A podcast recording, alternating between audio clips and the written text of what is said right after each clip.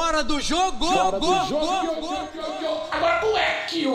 Fala, bonitos e bonitas, um salve para os não tão bonitos assim. Você sabe, se tem a minha vinheta, tem mais um episódio do Fora do Jogo começando. E para você que me escuta no futuro, pontualmente 1h41 da tarde, da segunda-feira, dia 11 de setembro de 2023, quando eu tô tendo o prazer e a honra de receber o maior jogador de futebol de areia, tá? E depois de beat soccer de todos os tempos, Júnior Negão tá aqui na área. Mas antes de a gente começar o nosso bate-papo, você tem uma missão que você não pode esquecer. Se inscrever no canal, ativar o sininho da notificação, deixar o seu like, o seu comentário e, claro, compartilhar pra todo mundo avisando que o Fora do Jogo tá ao vivo com ele.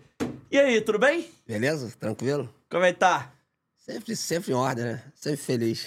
Falei certo, né? Na tua época era futebol de areia, vai. Cara, quando eu comecei era futebol de areia, né? Mas ficou tão moderno, ficou beat soccer. Beat soccer que popularizou, né? Hoje no mundo todo é beat soccer, né? Mas o futebol de areia aqui no... Principalmente no Rio de Janeiro, onde tudo começou, em Copacabana. Onde tinha aquelas peladas de fim de tarde, todo mundo brincava, jogava, dava um mergulho na, no mar ia para casa. Agora não, agora você joga no mundo todo beat soccer, qualquer lugar do mundo tem beat soccer, então a gente fica feliz né, de poder, poder ter começado, né? Dado o pontapé inicial e, e hoje o beat soccer é, é no mundo todo. Júnior, aqui no nosso programa a gente tem uma tradição e antes de a gente começar a falar de futebol de areia, de beat soccer, do seu início, da modalidade, quero saber que é o Júnior Negão fora do jogo. Conta pra gente.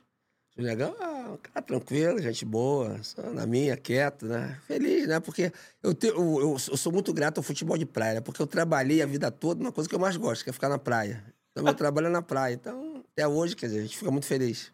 Seu escritório é na praia? Já dizia o Charlie Brown Jr.? É, durante quatro anos não foi, né? Que eu morei fora em Manaus, em Fortaleza, trabalhei fora, mas ao longo desses 30 anos é na praia, né? Principalmente agora a gente tem, voltando pro Vasco, né?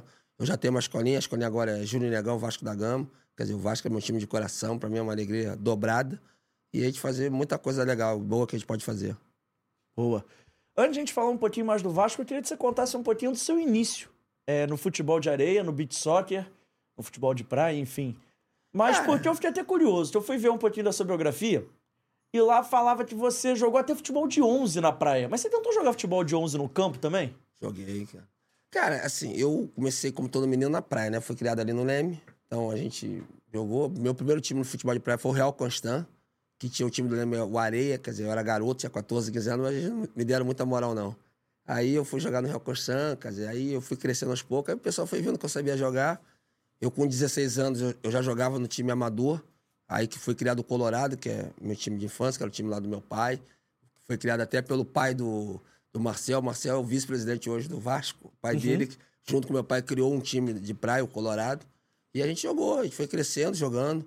E eu sempre jogava bem, cara. Na praia eu jogava bem. Aí, garoto, eu fui jogar no Flamengo, né? né? Joguei no Flamengo durante, você viu, eu sou Vasco, joguei no Flamengo. Mas Flamengo, Flamengo. praia. Não, campo, joguei Campo? no campo. Cara, eu fui profissional. Mas a minha praia é praia. No campo, no campo eu sou igual todo mundo, sou mais ou menos. Mas na praia não, na praia realmente eu engano muito, eu jogo muito mesmo. Mas no Flamengo campo você jogava de quê? Eu era centroavante. Na praia eu joguei de back. Quer dizer, na praia, no futebol de 11, né? Eu jogava de centroavante. Você vê que eu, eu sou o segundo maior artilheiro, né? Eu sempre fiz muito gols. E, cara, eu sempre tive boa noção de gol. Eu gosto de fazer gol mesmo. Eu sempre tive aquela... Sabe aquela coisa de artilheiro? Faz um gol, quer fazer o segundo, pô, quer fazer o terceiro. E eu sempre fui assim. E no beat soccer, naquele campo pequeno, o jogo é outro, é um outro esporte, né? Não é... É aquela coisa, futebol de areia, né? Futebol de praia é uma coisa, beat soccer é outra. Então a gente é muito na praia, fala assim, ó, futebol de praia, jogo de 11, né? Jogo de 7, mas beat soccer não, já é aquele jogo fechadinho.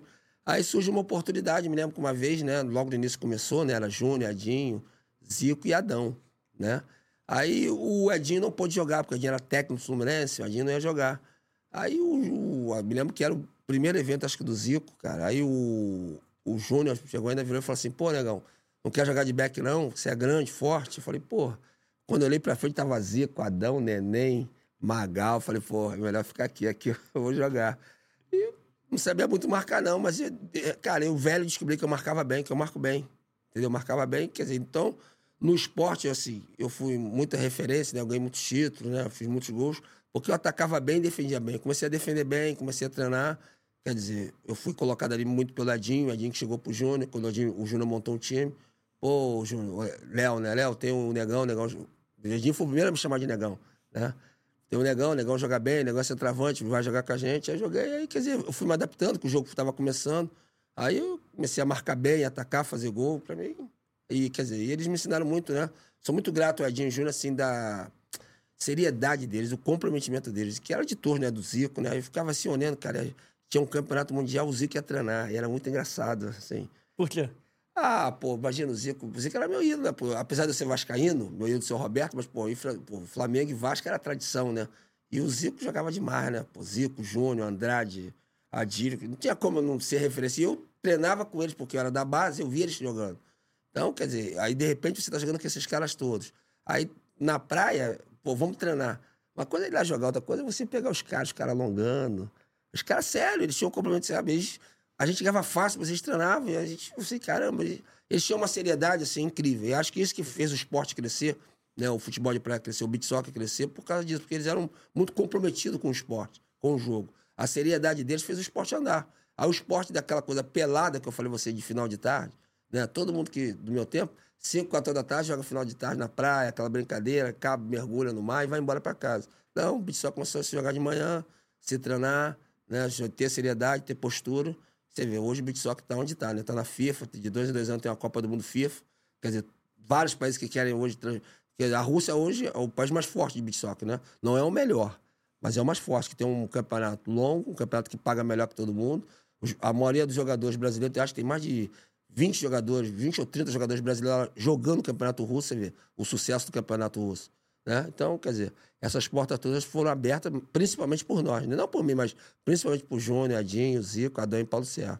Antes de continuar falando dessa época na praia, eu quero voltar um passinho atrás que você falou da época das peladas, dos times que tinham ali na praia. E tem muito juiz de futebol profissional que apitava lá na praia, né? Como é que era isso? Cara, ó, vou te ter uma história que eu fui até uma vez, a única vez que eu fui lá no Bem Amigos, né? Porque o, quando o Brasil foi campeão, o Arnaldo César Coelho, ele morava ali no Leme ele, e ele era amigo do meu pai. Amigo mesmo meu pai. E uma vez, ele até falou, ele me salvou a vida, né? Eu estava assim, eu estava no mar, estava meio passando sufoco, criança, né? A gente entra com 9, 10 anos, e ele me tirou mesmo do mar. E essa história é verdade, entendeu? Essa história é verdade.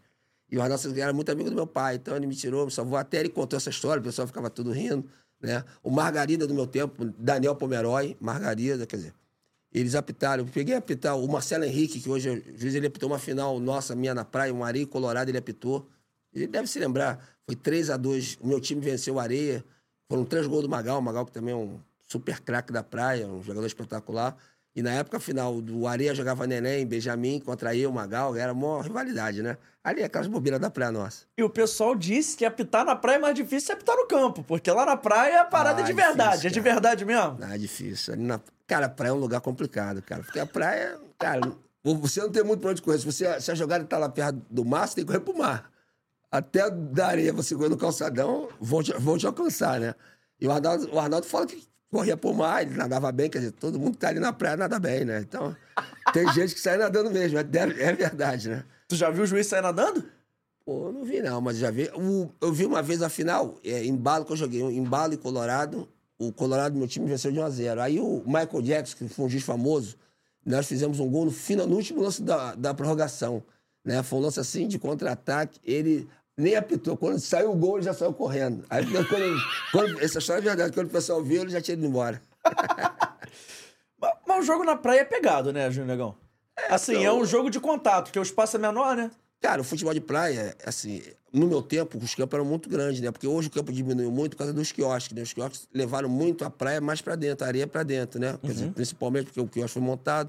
Mas no meu tempo o campo era muito grande, né? E sempre teve o choque, né? O choque é, é muito mal, porque na areia é difícil, né? Porque a areia não tem né, igual o campo. No campo a bola rola.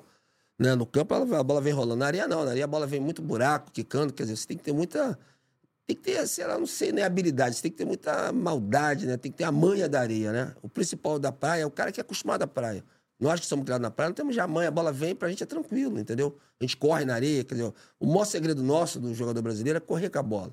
Hoje a gente, talvez o beat hoje, a grande coisa que eu falo muito pros jogadores hoje, é que o beat hoje quer muito levantar a bola. A gente levantava a bola, mas a facilidade que nós temos correr na areia, que nenhum, nenhum jogador tem. Nem o russo, nem o português, nenhum time.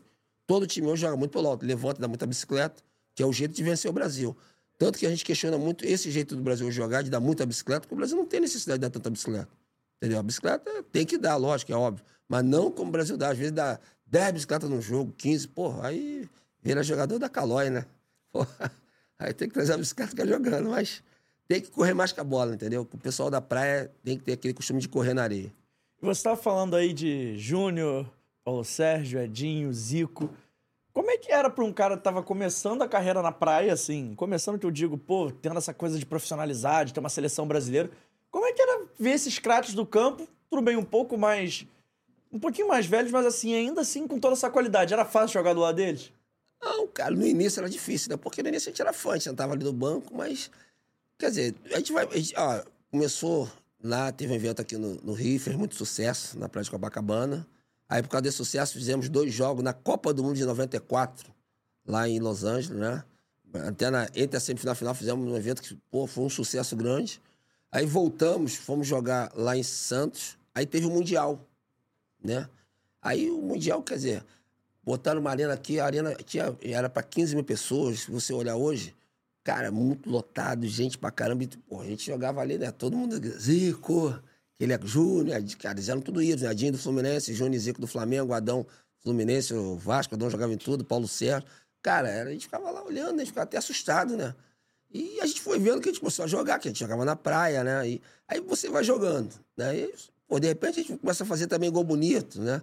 E eu acho que pra mim o principal foi na final, entendeu? Na final, o Adinho tinha se machucado no, no dia anterior e ele preferiu não sair jogando. Não, negão, vai você nesse início, que eu tô sentindo pouca perna, vou alongar, aquecer. E começou Aí começou duro, aí os Estados Unidos fiz 1x0, cara. Acabou o primeiro tempo 1x0. Eu falei, caramba, eu jogando.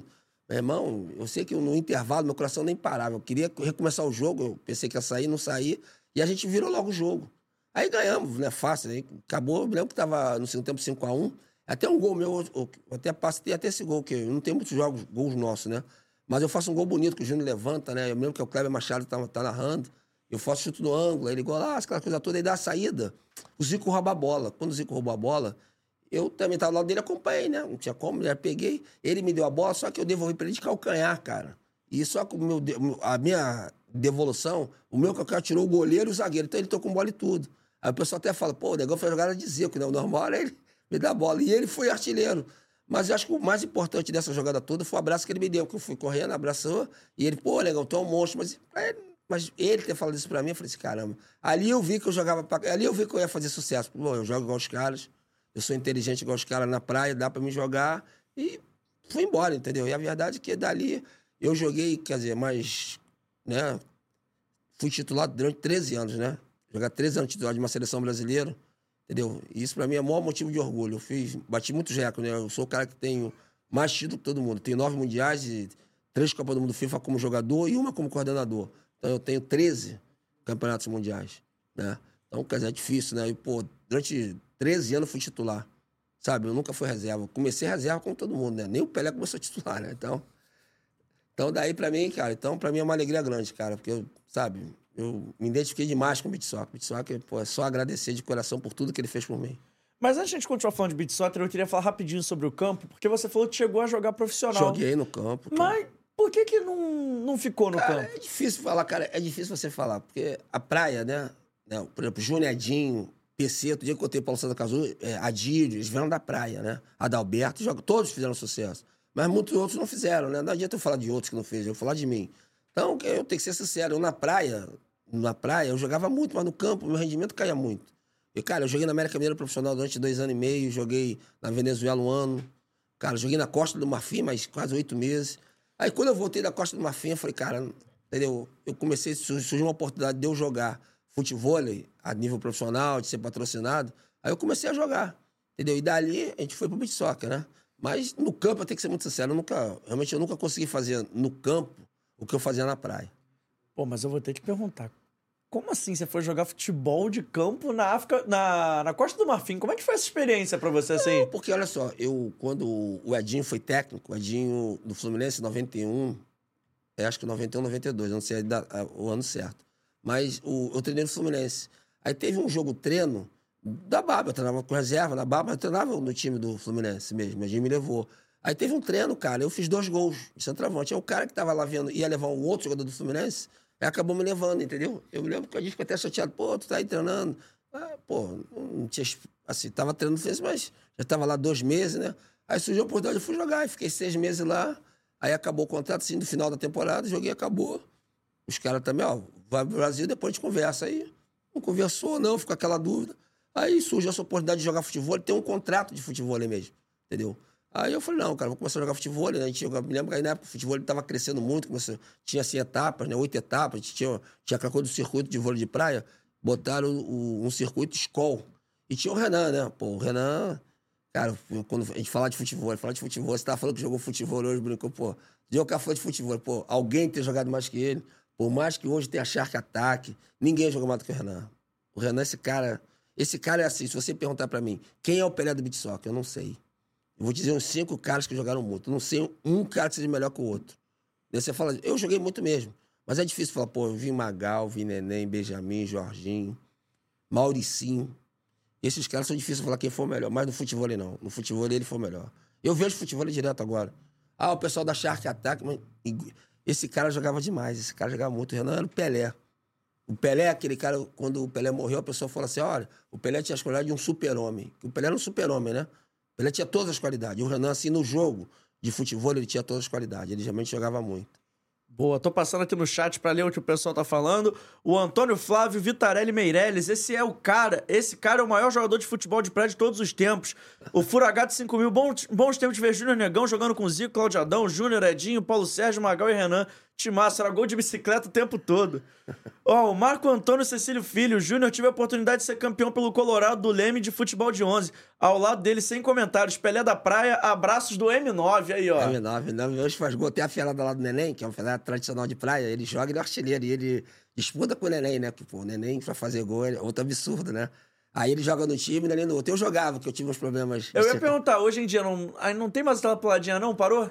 Não, eu, cara, eu não posso jogar mais, infelizmente. Sério? Sério, eu tive um problema de circulação na perna e eu curei, cara. Graças a Deus eu voltei. Pensei que nunca mais ia jogar. E eu voltei agora a jogar futebol. Pô, ontem eu joguei o futebol lá no Leme, lá na minha rede lá. Ainda arrumei cenzinho, cara. ah, pô, ganhei do... O Furu é o craque do Leme. Esse Furu, ele, assim, ele lá no Leme, ele é o craque, ele é o melhor da rede. Aí nós apostamos mesmo que, pô, jogou eu, mais dois, dois rapazes contra ele. Era ele, mais um contra ele, mais dois. Três contra dois, né? Mas como ele é o melhor, né? E nós fomos ganhando. Sei que nós ganhamos seis jogos. Eu sei que eu cheguei em casa hoje, minha mulher reclamou, nem, nem, nem falou nada. Cheguei dez horas em casa, ela reclamou muito. Quero saber o seguinte: imagina o Negão jogando futebol hoje em dia. Tem Shark Attack? Não, no meu tempo não tinha Shark Attack. Se eu der, eu vou até me. Eu nem posso fazer isso. Ó, oh, Marcel José Cascos, aí, ó. Olha quem tá com a gente. Júnior Pelé da Praia e do Vascão. Aí. É, o Vasco, o Vasco. Cara, o Vasco, cara, o Vasco, cara, é assim, né? Eu joguei no Vasco lá atrás, né? Mó alegria. Mas o Vasco, principalmente, porque meu pai jogou no Vasco, entendeu? Meu pai jogou em 42. E quando meu pai é profissional, meu pai falava que meu pai tinha problema de coração e não jogou. Meu pai jogou naquele time que era o, Expresso da Vitória. Meu pai era amigo do Barbosa, tanto que quando o cara pergunta para mim, o maior jogador do Vasco, eu falo Roberto e Barbosa. Porque o Roberto, né, meu pai era muito amigo do Barbosa, e eu vi muito sofrimento dele, eu era criança. E depois eu fiquei adulto, que eu vi, né, eu não tinha noção do que fizeram com ele, entendeu? Aquela covardia toda que fizeram com o Barbosa, né? Maior crueldade. Às vezes a gente fala assim, ah, né, uma coisa que revolta a gente, ah, o negro não pode ser goleiro. Porra, como é que o negro pode ser goleiro? O Pelé é o quê? O melhor jogador é o Pelé, né? Se o Pelé pode jogar, o que ele pode, né? Então teve, teve muitas dessas covardias. Então, quando hoje a gente botou lá o nome do Barbosa, né, no CT do Vasco, pô, maior orgulho, maior alegria mesmo, entendeu? Muito alegre. E de onde é que vem essa paixão pelo Vasco, assim? Você falou que é vascaíno, hoje trabalha no Vasco, assim... O Júnior, criança, torcedor, como é que ele começou a gostar do Vasco? Foi por causa do pai? Foi... É, porque meu pai trabalhava também no Vasco, então eu ia lá no São Januário, né? Aquela coisa toda, a gente vai ser no Vasco. Aí, mas a gente foi crescendo, foi crescendo no Vasco, né? Aí apareceu o Roberto. E principalmente naquela época era engraçado, né? Porque era um Vasco e Flamengo. Cara, o meu maior orgulho do Roberto né? E eu, eu, tive a oportunidade de conhecer o Roberto, ser amigo dele, falar com ele. Pô, o Roberto é um cara muito maneiro, aquele jeitão dele, né? E, assim, no tempo do Roberto, eu te pergunto assim, quando que o Vasco foi goleado com o Roberto jogando? Nunca. Aí, passado esses anos todas as vezes, eu falo pro Marcel isso. Pô, vi um jogo uma vez no Vasco, tava tomando de quatro do Flamengo, não tinha dado um ataque. Pô, deu vontade de chorar por dentro de ver aquilo. O Vasco não pode, não pode, cara. Não pode. E na época do Roberto, não, pô. O Roberto brigava. Ah, uma época brigava, o Roberto foi. O Vasco foi teta vice, mas estava ali, se brigando na final, lutando. Entendeu? Tanto que uma vez eu, eu tive um, um, podcast do Roberto, aí o cara me perguntou, fiz a pergunta a ele, eu perguntei, até o pessoal fala, né? E eu falei que o maior jogo que eu vi do Vasco Flamengo foi em 81.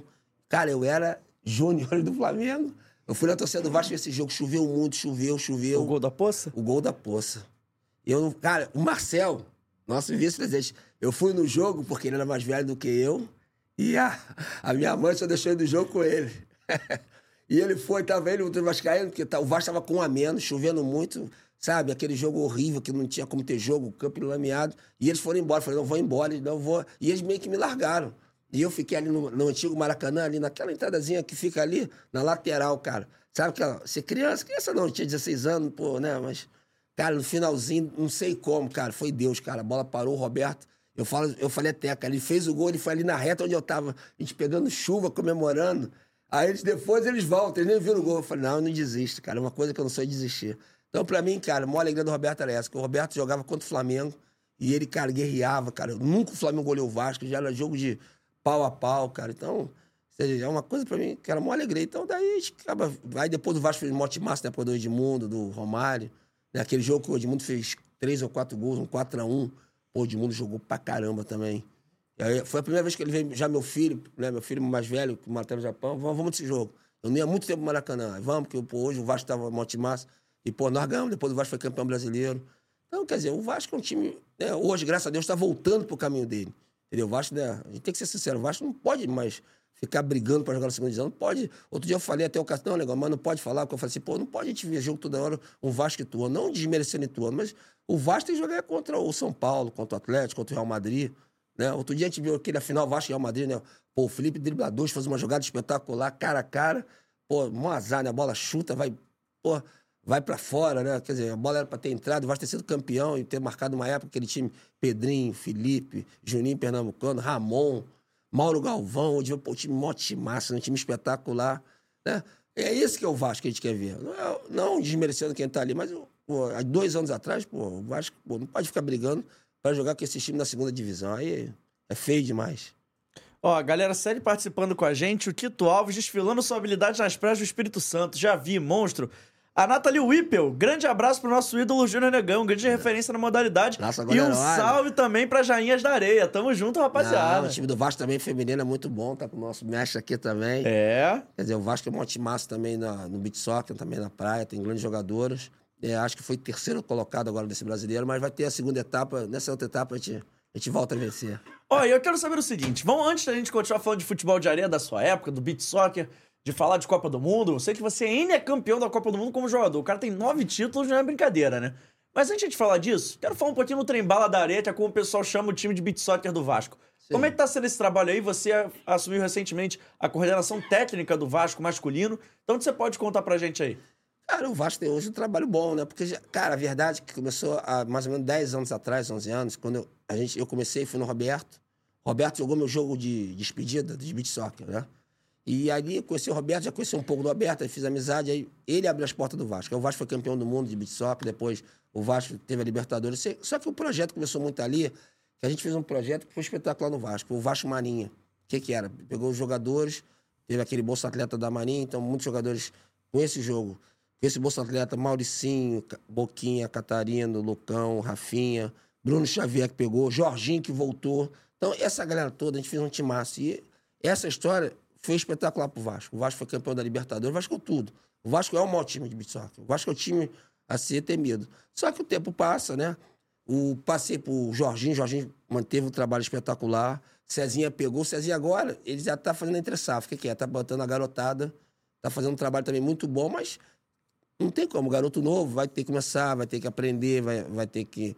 Né, ter- vai perder, ganhar, até poder voltar a vencer. Quer dizer, o Vasco perdeu um campeonato aqui agora, mas eu acho que esse time do Vasco novo tem muito garoto bom, tem uma galera mais antiga como o Mauricinho, Boquinha, Rafinha, o Jordan. O Jordan não, o Jordan já tem 30 anos, mas o Jordan é um negão com uma saúde. Então, acho que o, o Vasco, né, a gente vai fazer uma estrutura para o Vasco poder vencer no masculino e no feminino. O Vasco no beat é o time que tem que ser seguido. Porque é um time que tem estrutura, entendeu? A torcida gosta, é uma coisa que é muito maneira. A torcida apoia, cara. Isso é uma coisa que eles sabem. A torcida toda. Pode ver, qualquer jogo do Vasco tem 100 mil curtidas, todo torcedor fica feliz. Então a gente tem que voltar a trazer o torcedor pro nosso lado também. E isso de trazer o torcedor pro lado e tudo mais, eu queria que você falasse um pouquinho sobre esse processo que tá acontecendo. Você citou alguns jogadores aí, até de seleção brasileira, Mauricinho, Boquinha. Como é que é, é, trabalhar com esses jogadores? Não sei se você chegou a jogar junto, mas enfim, você conhece esses caras há muito tempo. Como é que é ter eles ali como pilares do seu time aí, nessa coordenação? Veja bem, eu que lancei todos eles. Entendeu? Quando começou, eu, eu apostei neles, acreditei neles. Cara, vamos lá, vai lá treinar. Mauricinho, então. Pô, Mauricinho, todo mundo fala assim, ah, o Negão gosta, eu gosto muito dele. Não é meu filho, mas é como fosse meu filho. Mauricinho, pra mim, é um dos maiores jogadores de todos os tempos. Ele é mesmo. Se você falar assim, pô, Mauricinho e Neném, eu vou ter dúvida. Mauricinho e Jorginho, eu vou ter Depois você, você vê. Jorginho e Neném jogavam demais, joguei com eles a vida toda. Magal. E o Mauricinho é desse bolo, é desse grupo, com certeza. Tem um Boquinha também que não tá muito longe, joga demais, joga demais. Então, essa garotada, esses garotados, para mim é garotado, porque eu lancei eles. Esses garotos todos eram eles. Eu acho que a referência é essa. Eles lá atrás também lutaram, todos eles hoje foram bem, sabe, foram bem sucedidos na carreira, foram campeões do mundo. Então, essa garotada que tá lá no Vasco, esse trabalho que o Cezinha fez, é mais do que todo mundo gosta. Eu gosto muito de trabalhar com a garotada, pegar os garotos. Eu vou, a minha escolinha vai ver, é, hoje, Junegão, tenho a escolinha na Praia do Leme, é, vai ser Vasco, vai ser com a roupa do Vasco. Então, quer dizer, vai valorizar muito mais, porque o Vasco, porra, mil vezes maior do que eu. Então, a, muita gente vai querer ir lá jogar e vai surgir outros jogadores. Eu acho que é uma coisa importante. Além do social que a gente faz, mas também surgir jogador pro beat soccer. Eu acho que dali grandes jogadores vão acontecer. E também um garoto novo de 15 anos hoje vai pro campo, nem, nem ficar na praia, né? Já corre pro campo Quer dizer, pode surgir um, um, com certeza um jogador desse de praia pro campo do Vasco também. Pô, legal. Eu queria que você falasse um pouquinho sobre um cara que hoje não tá mais no Vasco, mas que gosta muito do clube, a torcida gosta, é vascaíno também, e jogava, e joga na mesma posição que você jogava, que é o Catarino, né? Catarino, Catarino. Um, um back, um back de respeito também, gosta então, de fazer seus golzinhos. O Catarino não falei porque ele não tá no Vasco, mas o Catarino foi o que eu lancei, Sim. apostei. O Catarino, vou te falar uma coisa, tem uma coisa, história muito engraçada do Catarino, né? O Catarino jogava. Aí no início, a gente. O Catarino, cara, é aquilo que eu te falei. Botava ele de pivô, não dava. Botava ele de back, não dava. E nesse início, que eles lá, eu treinava ainda, que eu tinha parado de jogar tem dois anos. Eu treinava, mas aquela coisa quando eu treinava, tinha lá o treinador, eu só entrava no coletivo, eu nem aquecia. Eu alongava, entrava no, no segundo, terceiro tempo e jogava com ele direto. Eu gostava, eu treinava, porque não estava tão gordo. E eu me lembro que, pô, eu tava treinando o time dele. Pô, mas assim, uma semana assim, pô, o Catarino, você tava fazendo muita merda, cara fazendo muita besteira. Aí eu me lembro que foi dar saída de bola, né? Na saída de bola, a vida toda eu levantei a bola para Júnior, Zico, Edinho, Romário. Os caras que jogavam, o Buru, Benjamin. Eu nunca fui me chutar, não. Aí eu olhei ele assim e falei, porra, ele fazendo um monte de merda no treino. Falei, não, não, não, põe outro pra chutar. Aí ele, ele me retrucou. Aí eu, pô, cara, eu, pô, quem manda era eu, né? Ele me retrucou. Aí eu sei que a gente ficou discutindo, cara. Aí discutimos, discutimos, eu falei, acabou o treino. Aí ele, acabou o treino, acabou o treino. Aí eu falei assim, cara, foi muito engraçado. Eu falei assim, pô, vou mandar ele embora. vou mandar ele embora. Aí eu me lembro, acabou o treino, aí no outro dia eu falei, quando ele chegasse lá, eu ia mandar ele embora. Como a gente mora no Leme, eu desci, quem eu encontro? O Marcel, nosso vice-presidente, que adora o Catarino, gostava, gosta do Catarino. Pô, eu falei, aí ele me viu, pô, tô sabendo que você discutiu com o Catarina, que foi até, a discussão foi feia, né? Sabendo que você discutiu lá com o Catarina, eu falei, não, pô, não aguento ele não, Marcelo, não dá não, não dá, chato pra caramba, não, teimoso, vou mandar ele embora, não, não manda ele embora não, não faz isso, não faz isso, não faz isso, e o Marcelo, pô, nós somos irmão, compadre, ele, é... Resumindo a história, não mandei embora, foi Deus, cara. Casa do Marcelo, pô, hoje o Catarina é o maior back do mundo, seleção, joga pra caramba, capitão da seleção, né? E é uma pena, é uma pena ele ter saído do Vasco, né? Uma pena mesmo, mas ele joga muito. E ele, ele fez uma outra cara que fez uma carreira espetacular, mas ele também foi aquilo que eu te falei. Ele começou de pivô, foi de ala, foi de back até chegar back. Dali ele foi embora. Mas por quê? Teve um, assim, um processo, né? Um ano, dois. Ele ficou ali com certeza uns dois anos comigo, cara. Dois anos, cara, sabe quando você chega assim, pô, não dá. E ele jogava também muito no meu time, porque ele é ali do Leme, ele jogava no meu time de praia, né? Então, meu time ali da praia, o Colorado, ele jogava. Eu, torcedor, ia lá ver. E teve um ano que eu já velho joguei um pouco com ele, né? Mas o Catarina sempre foi um teimoso. Mas ele, graças a Deus, cara, ele tem muito talento, ele joga muito, né? E a gente, quer dizer, mais outro cara que saiu desse projeto nosso, entendeu? Ele foi pra Marinha também. E hoje é um dos maiores backers, quer dizer, com certeza, eu vou falar a verdade. Ele ele, joga, ele chega perto de mim, um pouquinho. Eu ia te perguntar isso. Além de chegar perto, é o cara no futebol de areia, hoje, no beat soccer hoje no mundo, mais parecido com o seu estilo de jogo, assim? Que gosta de chutar em gol, gosta também de comandar o time, é capitão sempre. É o cara mais parecido com o Júnior Negão hoje em dia? É, não sei. Porque, assim, o, o estilo... Cara, aquilo que eu te falei, eu fui centroavante. Então, a minha cabeça, né, é de, é de atacar, cara. Assim, o Edinho. O Edinho uma vez falou assim pra mim, sabe o que o Edinho falou pra mim? Uma vez o Edinho nós, nós jogamos um jogo, teve um Flamaster. Eu jogava, né? Eu uhum. ficava no banco, tava jogando Edinho, jogou até o, o Leandro, jogou esse jogo. Cara, foi lá em Hong Kong, cara. Aí acabou o jogo, sabe o que aconteceu? O Edinho falou assim, pô, cara, você não jogou de back, né? Eu falei, porque... eu falei, é mesmo, back era mais fácil mesmo. Porque back é mais fácil, né? Muito mais que atacante.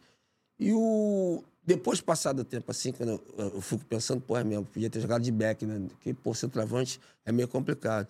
E o, o Catarino, né? Ele não, ele sempre foi back, né, cara? Ele, hoje o back ataca, mas eu sempre tive aquela coisa de fazer gol, cara. O jogo tava beat soccer 10x1, 8x1. Malandro, eu ficava agoniado, eu saía da defesa pra fazer gol. E era, sabe, estava de bico, de... eu sempre tive uma visão de gol. Eu, na areia, eu sempre chutei bem, bem mesmo. Qualquer lugar do campo estava bem. Então eu tinha uma visão de gol, e essa visão de gol me ajudou muito. E o Catarino tem, o Catarino, pô, o Catarino tem a minha vontade, né? O Catarino é aquele cara, pô, ele é rancis igual eu, pô, ele, pô, você vê, ele, ele me retrucou, cara, me retrucou, ele foi todo mundo. Eu xingando ele, ele me xingando, né? Lógico, não é aquele xingamento, mas, ó, rapaz, é... e ele não aceitava. Mas isso aí, num ponto, é bom, cara, porque o cara tem fibra, entendeu? Tem personalidade, você tem que ter personalidade. Tem uma hora que você tem que também, né, ser firme nas suas posições. Mas ele, com certeza, é um grande jogador, foi um cara que com certeza ele é um dos maiores, joga na seleção, capitão da seleção, quer dizer. Ele te, teve a época dele, né? Ele realmente é um grande talento. Mas é difícil, cara, porque, como eu te falei, o ato meu é mais de atacar, né? Então foi um cara que, pô, joguei. Sempre, eu, eu tive um estilo do Edinho, Edinho sempre atacou muito. Eu também ataco, sempre ataquei muito, né? Então, que eu te falei, eu fui um cara que atacava e defendia. Outro cara também que jogou. O cara talvez mais que jogou assim, muito no estilo foi o Buru. O Buru também foi outro cara que jogou. O Buru era um monstro, cara. Esse cara jogava demais, demais mesmo. Era absurdo. E falando sobre sua época de seleção, eu queria que você falasse um pouquinho mais, porque assim, você falou aí das rivalidades que tinham na areia, era o Colorado contra o Areia, enfim, outros times. Mas quando jogava pela seleção brasileira de beach soccer, juntava ali, fazia quase que uma grande seleção do Rio de Janeiro, né? Que tinha Júnior Negão, Benjamin, Neném. Como é que era, assim, jogar do lado desses caras e como é que foi ser tantas vezes campeão ao lado deles, assim? Porque eu lembro, e aí queria até que você comentasse também, que eu acho que o esporte espetacular ajudou um pouco a impulsionar também o Big Soccer, né? Que passava de manhã ali todo domingo, o pessoal assistia antes de almoçar ou preparando o almoço. Como é que era isso para vocês? Cara, assim, é incrível, né? Porque você vê, ontem mesmo nós estávamos na praia, né? Tava ali no jogo do Vasco, vê sempre alguém, né? A pessoa, ih, aquele é o Junegão, que já tá mais gordinho, já vem tirar foto aí, eu jogo futebol lá, né? Já tá, pô, tô gordinho, né? Tô de sumas. Aí um cara olha assim, pô, posso tirar foto se é o Junegão? Sou. Aí vem, ontem mesmo, tava, eu tava jogando futebol muito tempo, aí parou o jogo, aí o pessoal fica puto, né? Aí mais de 10 pessoas vendo assim, de família, todo mundo tirando foto, tirando foto, tirando foto. Então, quer dizer, muito pelo esse trabalho. Eu acho que o beat soccer também teve um, um, um fator fundamental, quer dizer, até triste, né, para todos nós, porque quando a gente entrou, nós entramos ali naquele espaço que era da Fórmula 1, do Senna, né, cara? Uhum. Entendeu? Então, domingo de manhã ali naquele espaço, porque o Senna era um cara vitorioso. O Senna era, é o Brasil que todo mundo quer, é um cara que ganha, que vibra, que luta, né? Tinha muito aquela briga dele do Prost, né? O Prost vinha, aquele H dele na marra, ele não deixava e ele vencia, ele era campeão, aí dava a volta ali com a bandeira do Brasil. E nós entramos naquele horário, quer dizer, o beat soccer, na verdade, para nós era fácil, que nós estamos na praia, tinha os caras Júnior, Zico, Edinho, que eram muito famosos na época. Eles emprestavam o nome dele para tudo isso, e eles também jogavam muito. Então, quer dizer, o beat soccer ficou um esporte assim vitorioso, e essa marca ficou. Quer dizer, hoje, passado muito tempo, a gente fica assim impressionado, caramba, que a gente fez. Outro dia eu tava no Instagram, o cara me mandou uma foto que eu até postei, cara. Era um jogo que eu, eu me lembro disso, essa história é verdade. É uma foto que 5 horas da manhã a praia tá lotada, cara. A gente jogava ali no antigo Meridian, o Hilton. O hotel, a gente ficava no hotel para jogar, né? Era em frente ali a arena.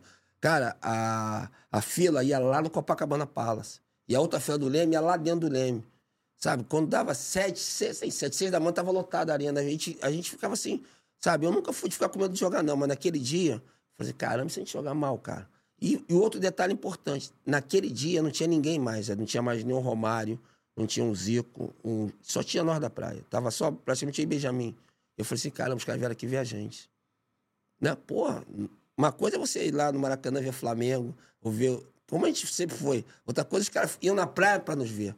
Entendeu? Então, essa, para mim, é uma das maiores vitórias do esporte, é essa, cara. Essa foto é realmente espetacular, cara. É sensacional, cara. E eu vou ter que te perguntar, vou te colocar agora, vou te dificultar, tá? Ah. Pro Júnior Negão, só pode escolher um lá. Você tá lá na praia, beat soccer, tem que escolher um. Você escolhe o Benjamin ou escolhe o Neném pro seu time? Pô, é difícil, cara. Vai ter o Magal, ter o Jorginho. Aquilo que eu te, cara, aquilo que eu te falei sério, cara. No beat soccer é difícil você falar um.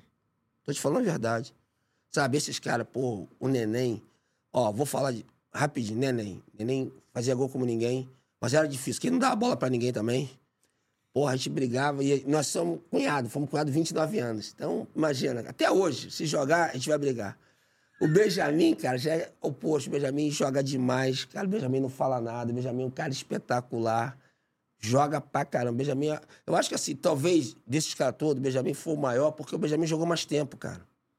Entendeu? Outro dia o cara falou disso quando você fala, o Pelé durante 15 anos ele foi o maior, né?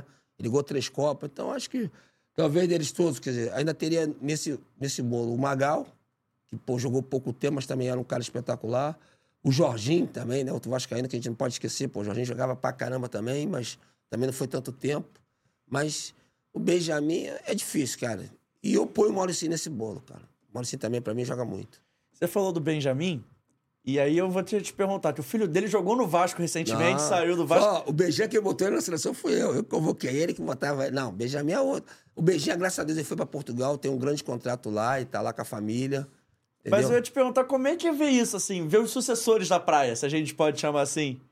Porque tem o Benjamin, que pô, foi rei da praia há muito tempo, e hoje tem o filho dele seguindo esse legado aí. Como é que é pra você, Ah, que jogou com o pai dele, ver isso, assim? Ah, fico feliz, cara. Fico feliz, entendeu? Ele, Mauricinho, Catarino, Boquinha, Lucão, né? O, quem mais que desse garoto novo que joga? O Rodrigo. O Rodrigo já é um pouco mais afastado. Essa galera muito, o pessoal fala, o pessoal fica zangado é o seguinte, que quando jogava era o pessoal do Leme.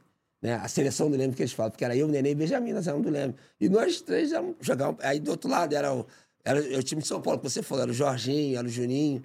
Mas a seleção. Bom, mas eu, Benjamin Neném era batendo que quando tinha um treino da seleção, onde eu tava era o time titular, né? Aí o pessoal fica gozando. Esse entrosamento do Leme aí ajudou a ganhar muito título na seleção? Muito, cara, muito, muito. Quando o jogo tava ruim, tava duro ali, cê- vocês já se procuravam dentro de quadra? Ah, cara, o pessoal a gente procura, né? Aí, tá vendo essa foto? Essa aí, tá vendo? Essa foto aí, ó. Ah, não, não é. Essa foto é histórica. Pô. Essa foto. E só tava a gente, cara. Tava ali Junegão, Benjamin. Não tava ali o Romário Júnior, né? Que era natural, né? Mas, quer dizer, então a gente viu que o nosso trabalho, né? Foi um trabalho espetacular, cara. Essa foto aí, acho que é a marca do nosso trabalho. Até hoje, cara, sabe? Eu sou muito feliz que até hoje é incrível, cara. Eu não jogo há 15 anos, mais ou menos, né? Parei em 2009, né? Então, até hoje, se as pessoas me veem assim, ficam me olhando assim. Se falar, a pessoa já... É aquele Junegão? Entendeu? Então, a garotada hoje, pô, voltei a escolher ali. a- garo- Hoje é engraçado, que as garotas vão, vão pro telefone. Todo mundo tem telefone, né? 11 anos, as garotas vão lá, procuram o Junegão. Ih, pô, tio, o senhor jogava mesmo, né? Aí eu falo, é, jogava, né? Porque Alguma criança- coisinha, né? Alguma coisinha. Porque a né? criança não acredita, um cara de 60 anos possa ter jogado, né? Olha o vídeo. É. Quer dizer, foi um é que eu tô te falando. é Ali, uma sarela ali, Esse aí com a 8 é você? é, essa oito, no beat saca oito é tradicional. Né? Como é que é rever isso aí hoje em dia, cara? ah, feliz, cara. Eu- cara, eu- é aquilo que eu te falei, eu não, eu não gosto muito de jogar, é o Zico. né? Pô, O Zico, né? Jogar com o Zico, né? Se você analisar o Zico, né? Assim, né? Vocês são mais novos que eu, né? Mas eu sou da geração, eu vi o Pelé jogando, mas eu não entendia o Pelé porque era muito criança. Mas dos que eu vi jogar, o Zico pra mim foi o maior. Pô, o Zico jogava muito, cara. Muito. O Zico era absurdo jogando. Aí, um dia você jogar com o Zico. Os dois maiores que eu vi jogar foi Zico e Romário. E eu joguei com os dois. Então, pra mim, isso é uma alegria, cara. Uma E co- alegria. E como é que era jogar com o Romário no, na areia? Porque o Romário tinha um estilo de jogo muito peculiar, né? Então era um cara que gostava de correr, gol, fazer é, o facão. Cara, ele. Meu irmão, a gente perdeu um jogo, o campeonato que ele tá, mas não teve culpa de nada, não, cara. Ele jogou bem. Ele, o jogo dele é bom, pareça, porque ele fica ali paradinho. O problema é que hoje tem que marcar um pouco mais, né? não, mas na- aquele nosso time, cara, a gente era muito preocupado em fazer gol, cara. Não era muito preocupado em se defender. Você pode ver que quantos jogos do Brasil, assim, 15 a 4, aí você fica imaginando, cara, como é que a gente tomou quatro gols dos guineus que não sabe nem andar na areia? Pô, mas a gente ficava os, qui- o tempo todo a gente atacando, atacando, não deixa, não aguenta, né?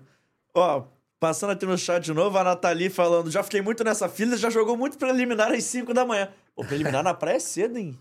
É, porque os jogos são 10 da manhã, cara. Mas a areia não tá muito quente pra jogar 10 horas da manhã, não? Como é que você... Eu sempre fico com essa curiosidade. Pô, vou falar Como é que o cara que joga futebol de areia, beat soccer, não fica com o pé queimado lá na areia? Olha só, vou te, vou te contar uma história uma vez. Uma vez nós estávamos treinando, né? Estávamos treinando. Aí, pô, já eram 11 horas, né?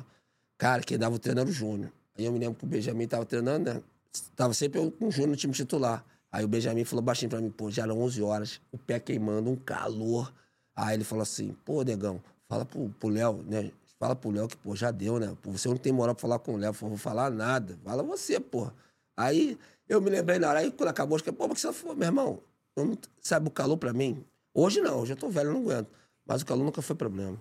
Eu joguei futebol, campeonato, meio-dia, uma hora. Meu irmão, nunca foi problema o sol pra mim. O sol pra mim é, é- é meu aliado. Eu pô, prefiro muito mais o sol. Pô, se o cara for, vamos ali no frio, já não gosto. O calor já é brabo, né? Porque tá velho, não- jogar não dá, não posso jogar porque eu não aguento. Mas o calor nunca foi problema, entendeu? E eu acho que o segredo do nosso time era isso, porque todo mundo ali criado na praia. Pode reclamar do calor, entendeu? E Aí- quando tinha de jogar na chuva? Aí já é pior, né? Não, é pior, né? Não, é, é pior. A chuva não tem o calor, mas a chuva, a areia fica muito mais pesada. Pô, na areia o jogo é tudo pegado, duro, né? Fica mais duro ainda. Então, quer dizer, pra mim não, que eu sempre fui forte, né? Então, jogar duro pra mim é besteira, entendeu? Então, dar umas porradas de vez em quando, eu te dava também.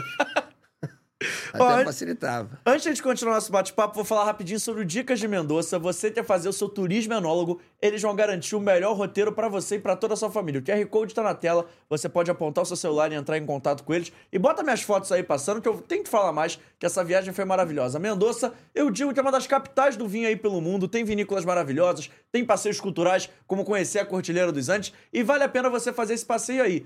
Eu fui na época de frio, mas dizem que no verão também é muito maneiro. Estou esperando convites, inclusive. Já tô cavando, né? Verão tá vindo aí. Já tô cavando pra ir lá de novo. E olha só, você que entrar em contato, fala que veio aqui no Fora do Jogo. Além de ter esse passeio todo da questão do vinho, que é super legal, tem um passeio cultural também pra quem não toma. Você pode descobrir como é que o vinho é produzido, como é que ele é armazenado, como é que são os tipos de mudança. Aí, se ele fica no lugar mais frio, no lugar mais quente. E além de tudo, tem esse passeio também da Cordilheira que vale a pena você fazer e conhecer. Só não pode ser que nem eu e não levar o seu casaco, né? Porque eu falei, não, tá. tá- Você acredita que eu passei essa vergonha?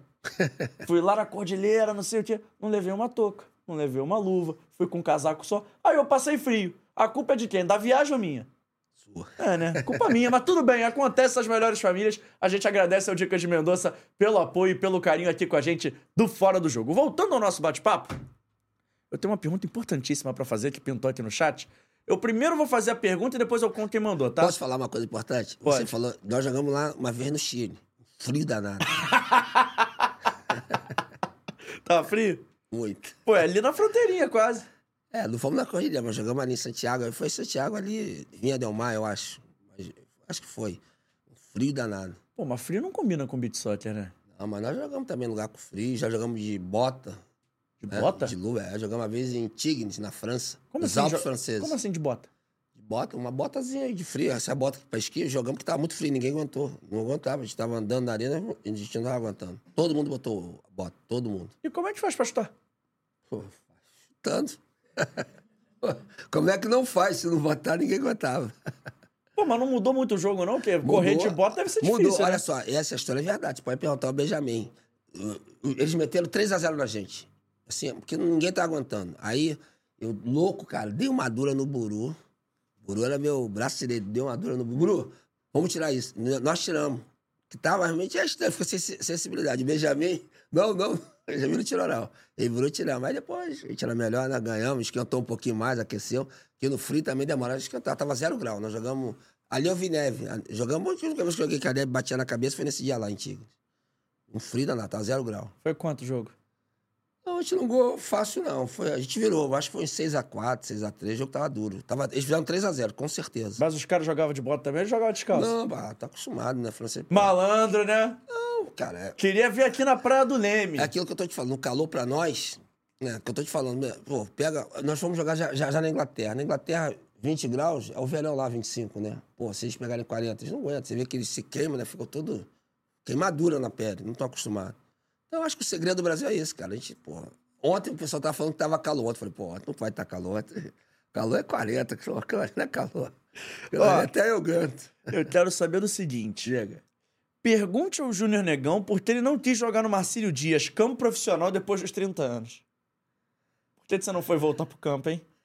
Não, cara, aquilo que eu te disse, não, me chamavam muito, cara. Mas, cara, aquilo que eu tô te falando, a minha praia é a praia, cara. Sabe quem mandou essa pergunta, né? Sério, Marcel?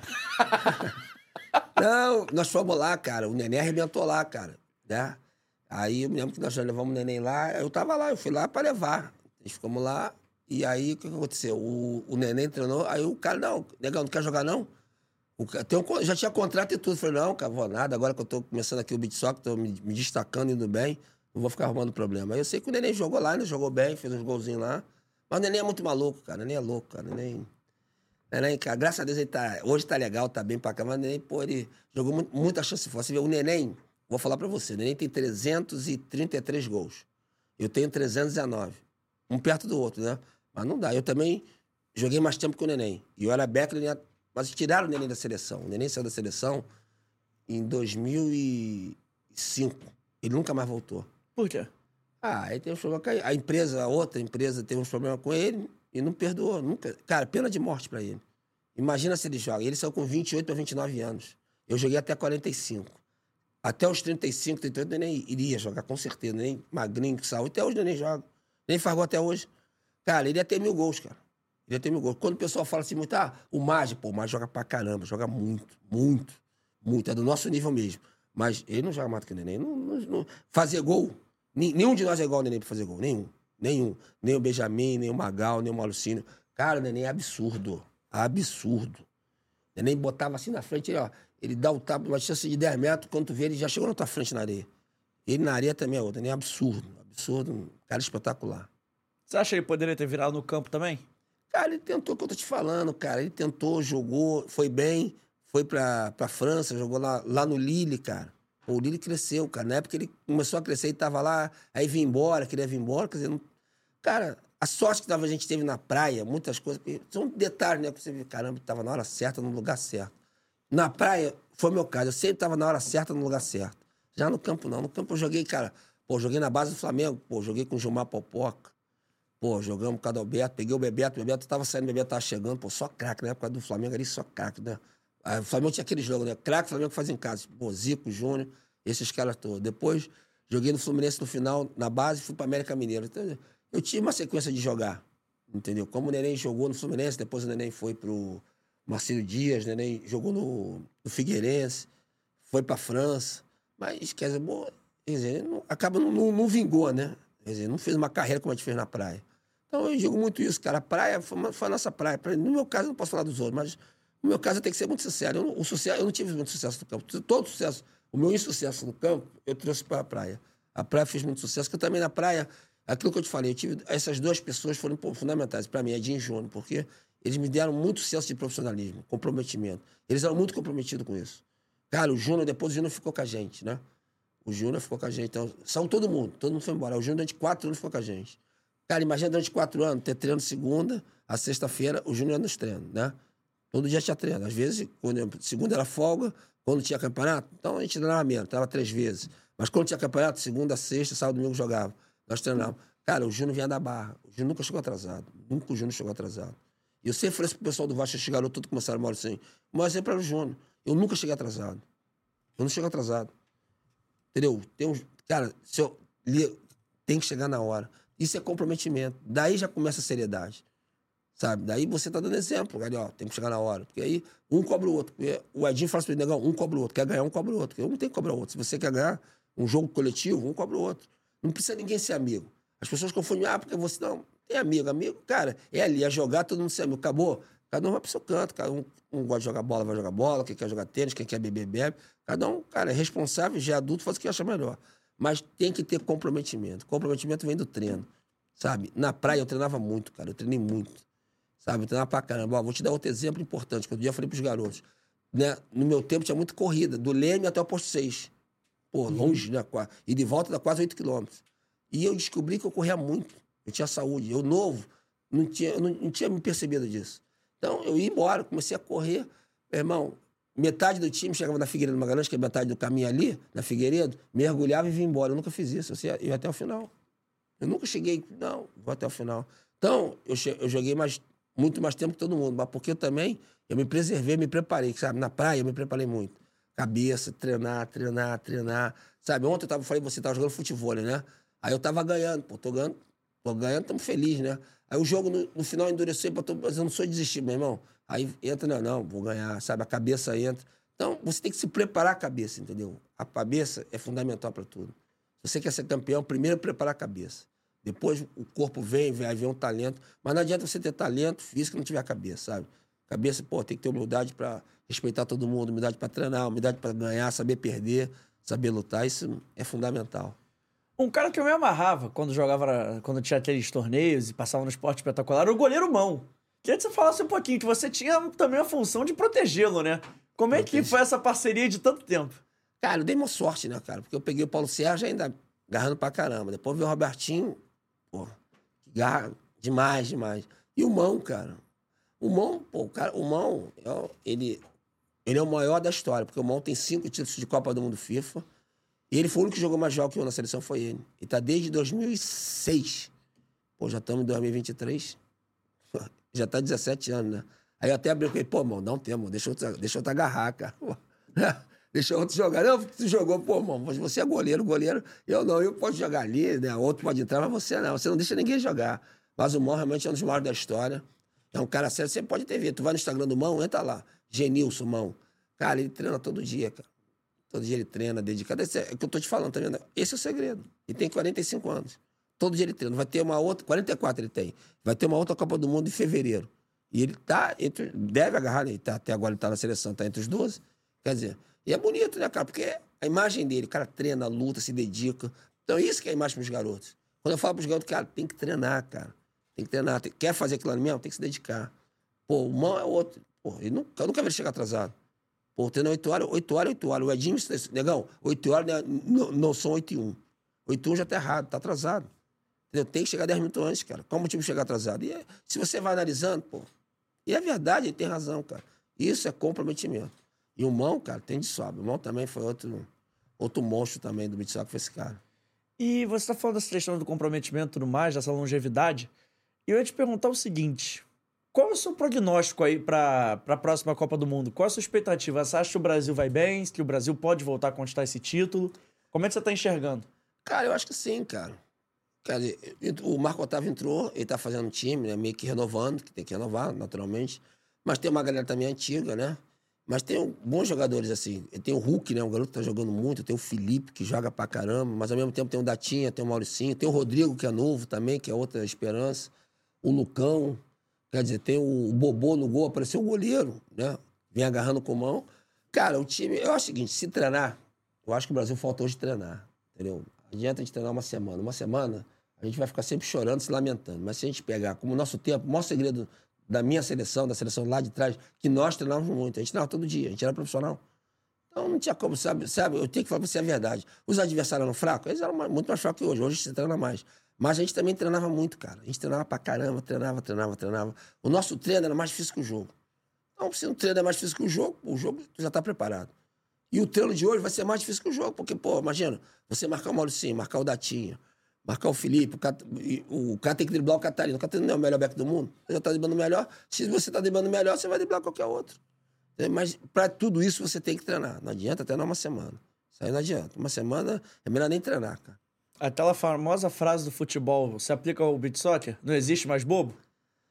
Ou ainda tem algum. Tem uns times aí que. Não, ainda tem bobo também. ah, tem, tem, tem, ainda tem muito bobo.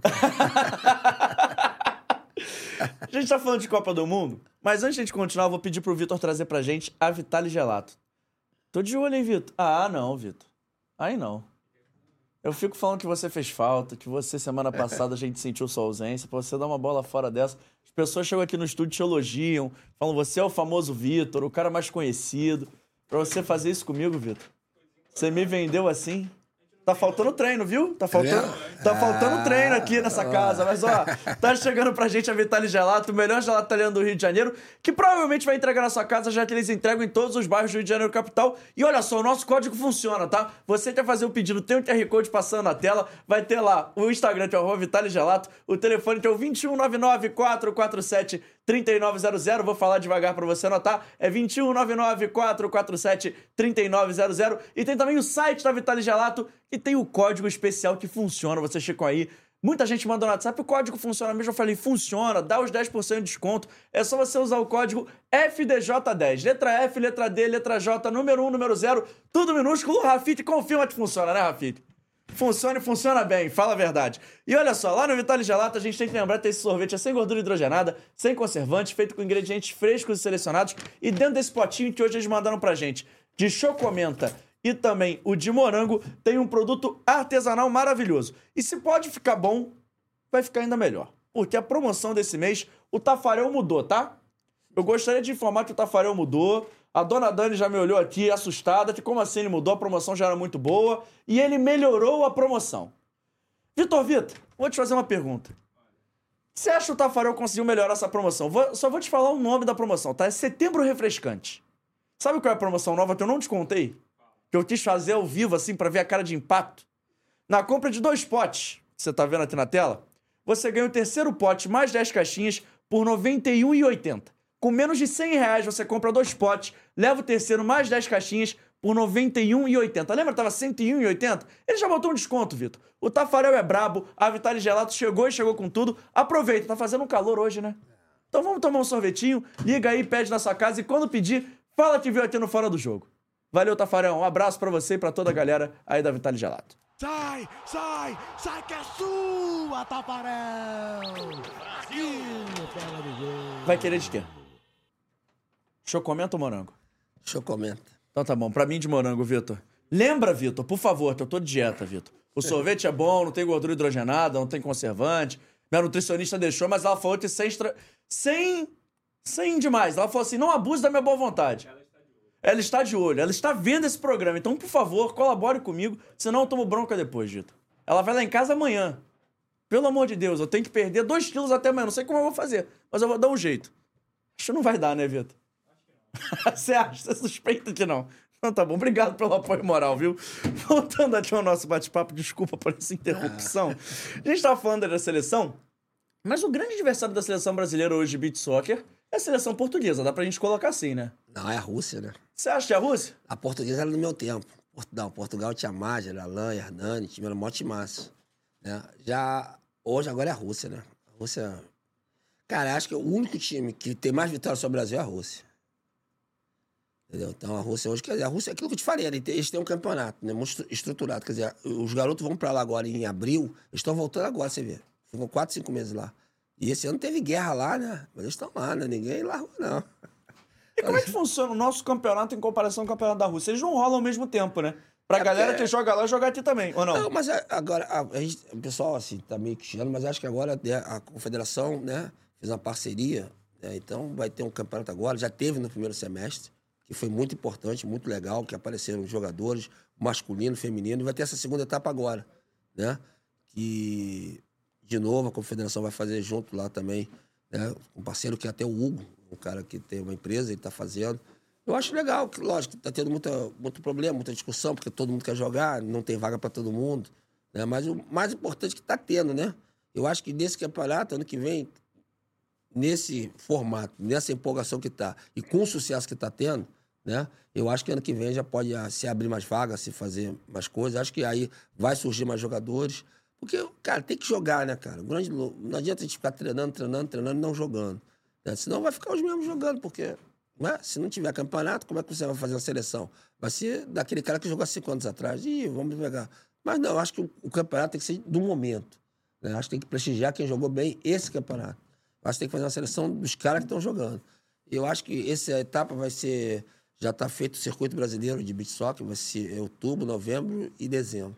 É, porque o verãozão tá pegando fogo. É, porque aqui, no, a verdade é é essa, né? A gente sabe que no Brasil, principalmente no Rio, o pessoal, outro dia eu, falei disso, olha, fizemos há muitos anos, no, no- nós, nessa primeira etapa, nós fizemos aqui o campeonato, aqui no Rio de Janeiro, né? E aí, até nós levamos lá, minha escolha hoje é junto com a prefeitura, né? Até o secretário Guilherme, Guilherme Churado, o secretário, tem que até agradecer a ele. Não tô nem fazendo propaganda do cara, não, mas ele realmente deu uma força, voltou o beat soccer, entendeu? Ele fizemos ali na praia de Capão, não sei se você viu, você deve ter visto, né? Pô, a praia tava cheia, uma arena pequena ali, pequena, era para mil pessoas, mil quinhentas pessoas, eu acho que tem que fazer até mais, né? Mas lotou, encheu, que até o Sampaio Correia venceu o Vasco. Mas foi um campeonato que há 10 anos não tinha nenhum evento na praia de Copacabana. E teve, cara. É isso, sabe? Isso tem que acontecer. Temos que fazer no Nordeste, pô, o Nordeste lá é um lugar espetacular. Fazer no Sul, no Sul também tem os campeonatos. Então a gente tem que hoje procurar fazer campeonato. Você a Rússia, quer dizer, e eles, você sabe que na Rússia joga, né? Aí os caras vão embora. Em dezembro, eles jogam também, jogam só jogador russo. Naquele frio danado, eles juntam no ginásio, põe a calefação lá, esquenta e todo mundo brinca e joga. E no Brasil, que não tem esse problema, né? Quer dizer, no Rio a gente pode jogar o ano todo, né? A gente não tem problema daqui de frio. Frio aqui, dá pra ir na praia no frio, né? Então, quer dizer, ó, é, é é uma pena, né? É uma pena, não. Graças a Deus agora a gente tá voltando, né? Nós estamos voltando, né? No, no sentido que o soccer vai voltar a ter evento, voltar, sabe, a, a todo mundo disputar, a ter campeonatos. Principalmente agora o feminino também, né? Que acho que parece que vai ter uma Copa do Mundo, né? O, o REC pode até falar, mas ano que vem vai ter a Copa do Mundo feminina, a primeira, né? Então acho que o Brasil também tem que, mais do que nunca, se preparar para ser o primeiro campeão feminino de beach soccer, né? É isso. E a gente tava falando aí dessa questão do beat soccer e tudo mais. Então, mas pra quem é leigo, que nem eu, eu vou, vou me colocar como leigo completo. Porque nem na praia muito eu sou de ir. Confesso, tem que ir mais. É que? Você tá com a corzinha mesmo. É, sacou, sacou A de parede denunciou, aqui. a Sacou de denunciou. parede aqui denuncia. Mas pra quem é leigo que nem eu, pra entender como é que funciona esse sistema do beat soccer. Então, o primeiro semestre joga aí, a galera tá mais aí nessa coisa de revelação, é revelar mais jogadores. E no segundo semestre é o campeonato da galera que tava lá fora nas temporadas Não. europeias jogando aqui também. Cara, é uma, cara, na verdade, nós temos que jogar o ano todo. Essa Sim. que é a grande verdade. Na primeira, jogou nesse primeiro semestre até abril, o pessoal joga aqui. né? Uhum. De abril até setembro, o pessoal vai para Europa. Né? Porque tem campeonato português, campeonato espanhol, tem campeonato russo, tem campeonato na Polônia, no em Israel. Quer dizer, tudo, vários outros lugares. Nos Estados Unidos tem campeonato. Lá agora, na Arábia Saudita, está tendo jogamento- campeonato do Catar, na Arábia Saudita. Dizer, no mundo, no mundo todo está se jogando, né? E, quer dizer, o brasileiro tem essa facilidade, vai embora, vai jogar, vai ganhar o dinheirinho deles. E aqui não estava tendo campeonato. Esse ano voltou a ter campeonato. Então, quando a gente também critica, tem que falar, pô, o cara veio, né? Montou esse circuito brasileiro. E o campeonato está sendo um sucesso. O cara está fazendo masculino e feminino. Então tem que chegar também, cara. Tem que chegar, ver na confederação. A confederação também tem que ah, né, abrir as portas, né? Ver o que pode fazer, ajudar. Se todo mundo se abraçar, não adianta ficar brigando, né? Se a gente ficar brigando, brigando, brigando, não vamos chegar a, a- a nenhuma conclusão né, positiva em relação a isso. E qual é o seu papel? E aí eu coloco o seu papel não só como hoje o coordenador técnico do Vasco, mas como um dos maiores nomes da modalidade mesmo, um dos precursores aí, um dos caras que estavam lá no início. Como é que você pode ajudar nesse entendimento? Gostou do sorvete? Gostoso, muito bom. Como é que você pode ajudar no entendimento, assim? Como é que você pode fazer a parada acontecer um pouco mais, seja com influência, seja tentando juntar a Cara, galera? é difícil você não assistir, porque, cara, eu não faço assim, eu sou amigo da galera da, da confederação, né? Do, o Rodrigo Cassal, meu amigo praticamente lá de infância, Rodrigo Rui, Eurico, até. No início eu ajudei eles, mas eu saí do beat soccer, tô voltando agora, então não tem como eu de longe eu também querer me meter lá. Eu acho que hoje, eh, nesse convite do Marcel, né, a experiência nossa é a gente abrir o Vasco, e o, Vasco, sabe, é fazer o projeto social do Vasco, das escolinhas, fazer o masculino ser campeão, o feminino ser campeão, e dentro disso tudo revelar jogador, como foi feito o Vasco. O Vasco ali atrás, né, revelou Catarina, Mauricinho, né, trouxe o Jorginho de volta, o Jorginho que uns maiores de tempo ele estava afastado ali com o Vasco comigo, ele voltou a ser o Jorginho, voltou a ser campeão, né, o Xavier, outro que a gente revelou, o Xavier é um dos maiores de todos os tempos também, veio do Vasco. Então, eu acho que a meta hoje é essa. Meu trabalho, mais ou menos, só se eu fizer tudo isso, como foi feito lá, olha quanta coisa estou fazendo para o Beat Soccer. O projeto que a gente fez do Vasco, fez o, o Vasco, o, o Brasil, quando foi campeão do mundo em 2017, tinham sete jogadores do Vasco. Pô, aí tu vê o projeto ali meu, quer dizer, você não tem como falar, não é? Então, acho que o projeto ma- maior meu é esse, cara, é pegar o Vasco e, quer dizer, outro, o Flamengo hoje tem um projeto também espetacular, o Flamengo treina todo dia, tem vários jogadores. Aquele projeto Vasco abriu porta para vários outros no Brasil todo. Então, acho que é a gente tentar fazer isso, cara. Tentar fazer uma coisa profissional, né, séria e que possa andar pro Brasil todo. Eu vou olhar aqui os anos que você foi campeão de é, pitch soccer do mundo, tá? Pô, vai É ficar aí. um bom tempo. Eu... É, eu vou ficar aqui um tempinho, que são nove. 95, 9... Vamos lá, 95, 96, 97, 98, 99, 2000, 2002, 2003 e 2004. Vou perguntar na lata, qual foi o mais fácil e qual foi o mais difícil? Cara, pô. o- Você, eu vou te responder o seguinte: o mais maneiro foi 95. Sabe por quê? Foi o primeiro que jogou ali Zico. Aí os caras estavam jogando, eu nunca- eu nunca tinha jogado com os caras. Ali eu era fã dos caras, né? Depois não, depois a gente virou companheiro jogador. Mas o primeiro não, o primeiro batia palma, ficava olhando. Eu me lembro que o neném uma vez queria tirar toda hora. O Zico tava, queria tirar, tirar foto com o Zico toda hora. Aí o Zico virou e falou assim pra ele, pô, aí, negão, jogador fã. aí aquilo eu guardei, cara. Aí eu falei, não, não vou ficar tirando foto com ele mais, não. Boleirão, né? Boleirão, né? Então, quer dizer, a gente, o primeiro, a gente era fã dos caras. Depois não, depois a gente virou companheiro, também começou, pô, neném, pô, fazia gol toda hora, fazia jogada espetacular toda hora.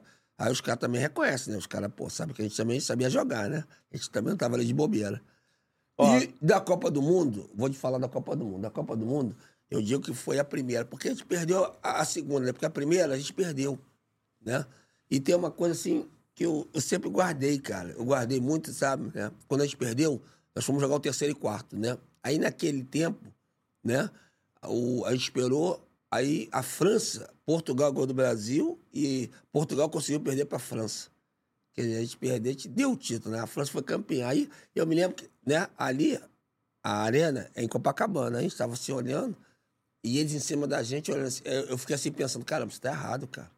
Não, os caras. Aí eu me lembrei daquela história que o Edmundo contou do Romário, naquela doação dele, que eles estavam muito. O Edmundo falou, pô, veio um cara aqui, dormiu na minha cama, tá?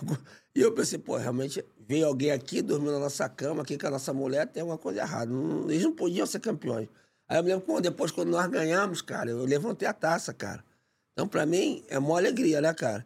Aí eu fiquei pensando assim, caramba, né? Agora sim, agora nós estamos no lugar certo. E dessa, dessa taça, eu vou te falar uma das outras grandes vitórias minhas no esporte. Uma vez, eu, depois de passado um tempo, eu fui em Nova York.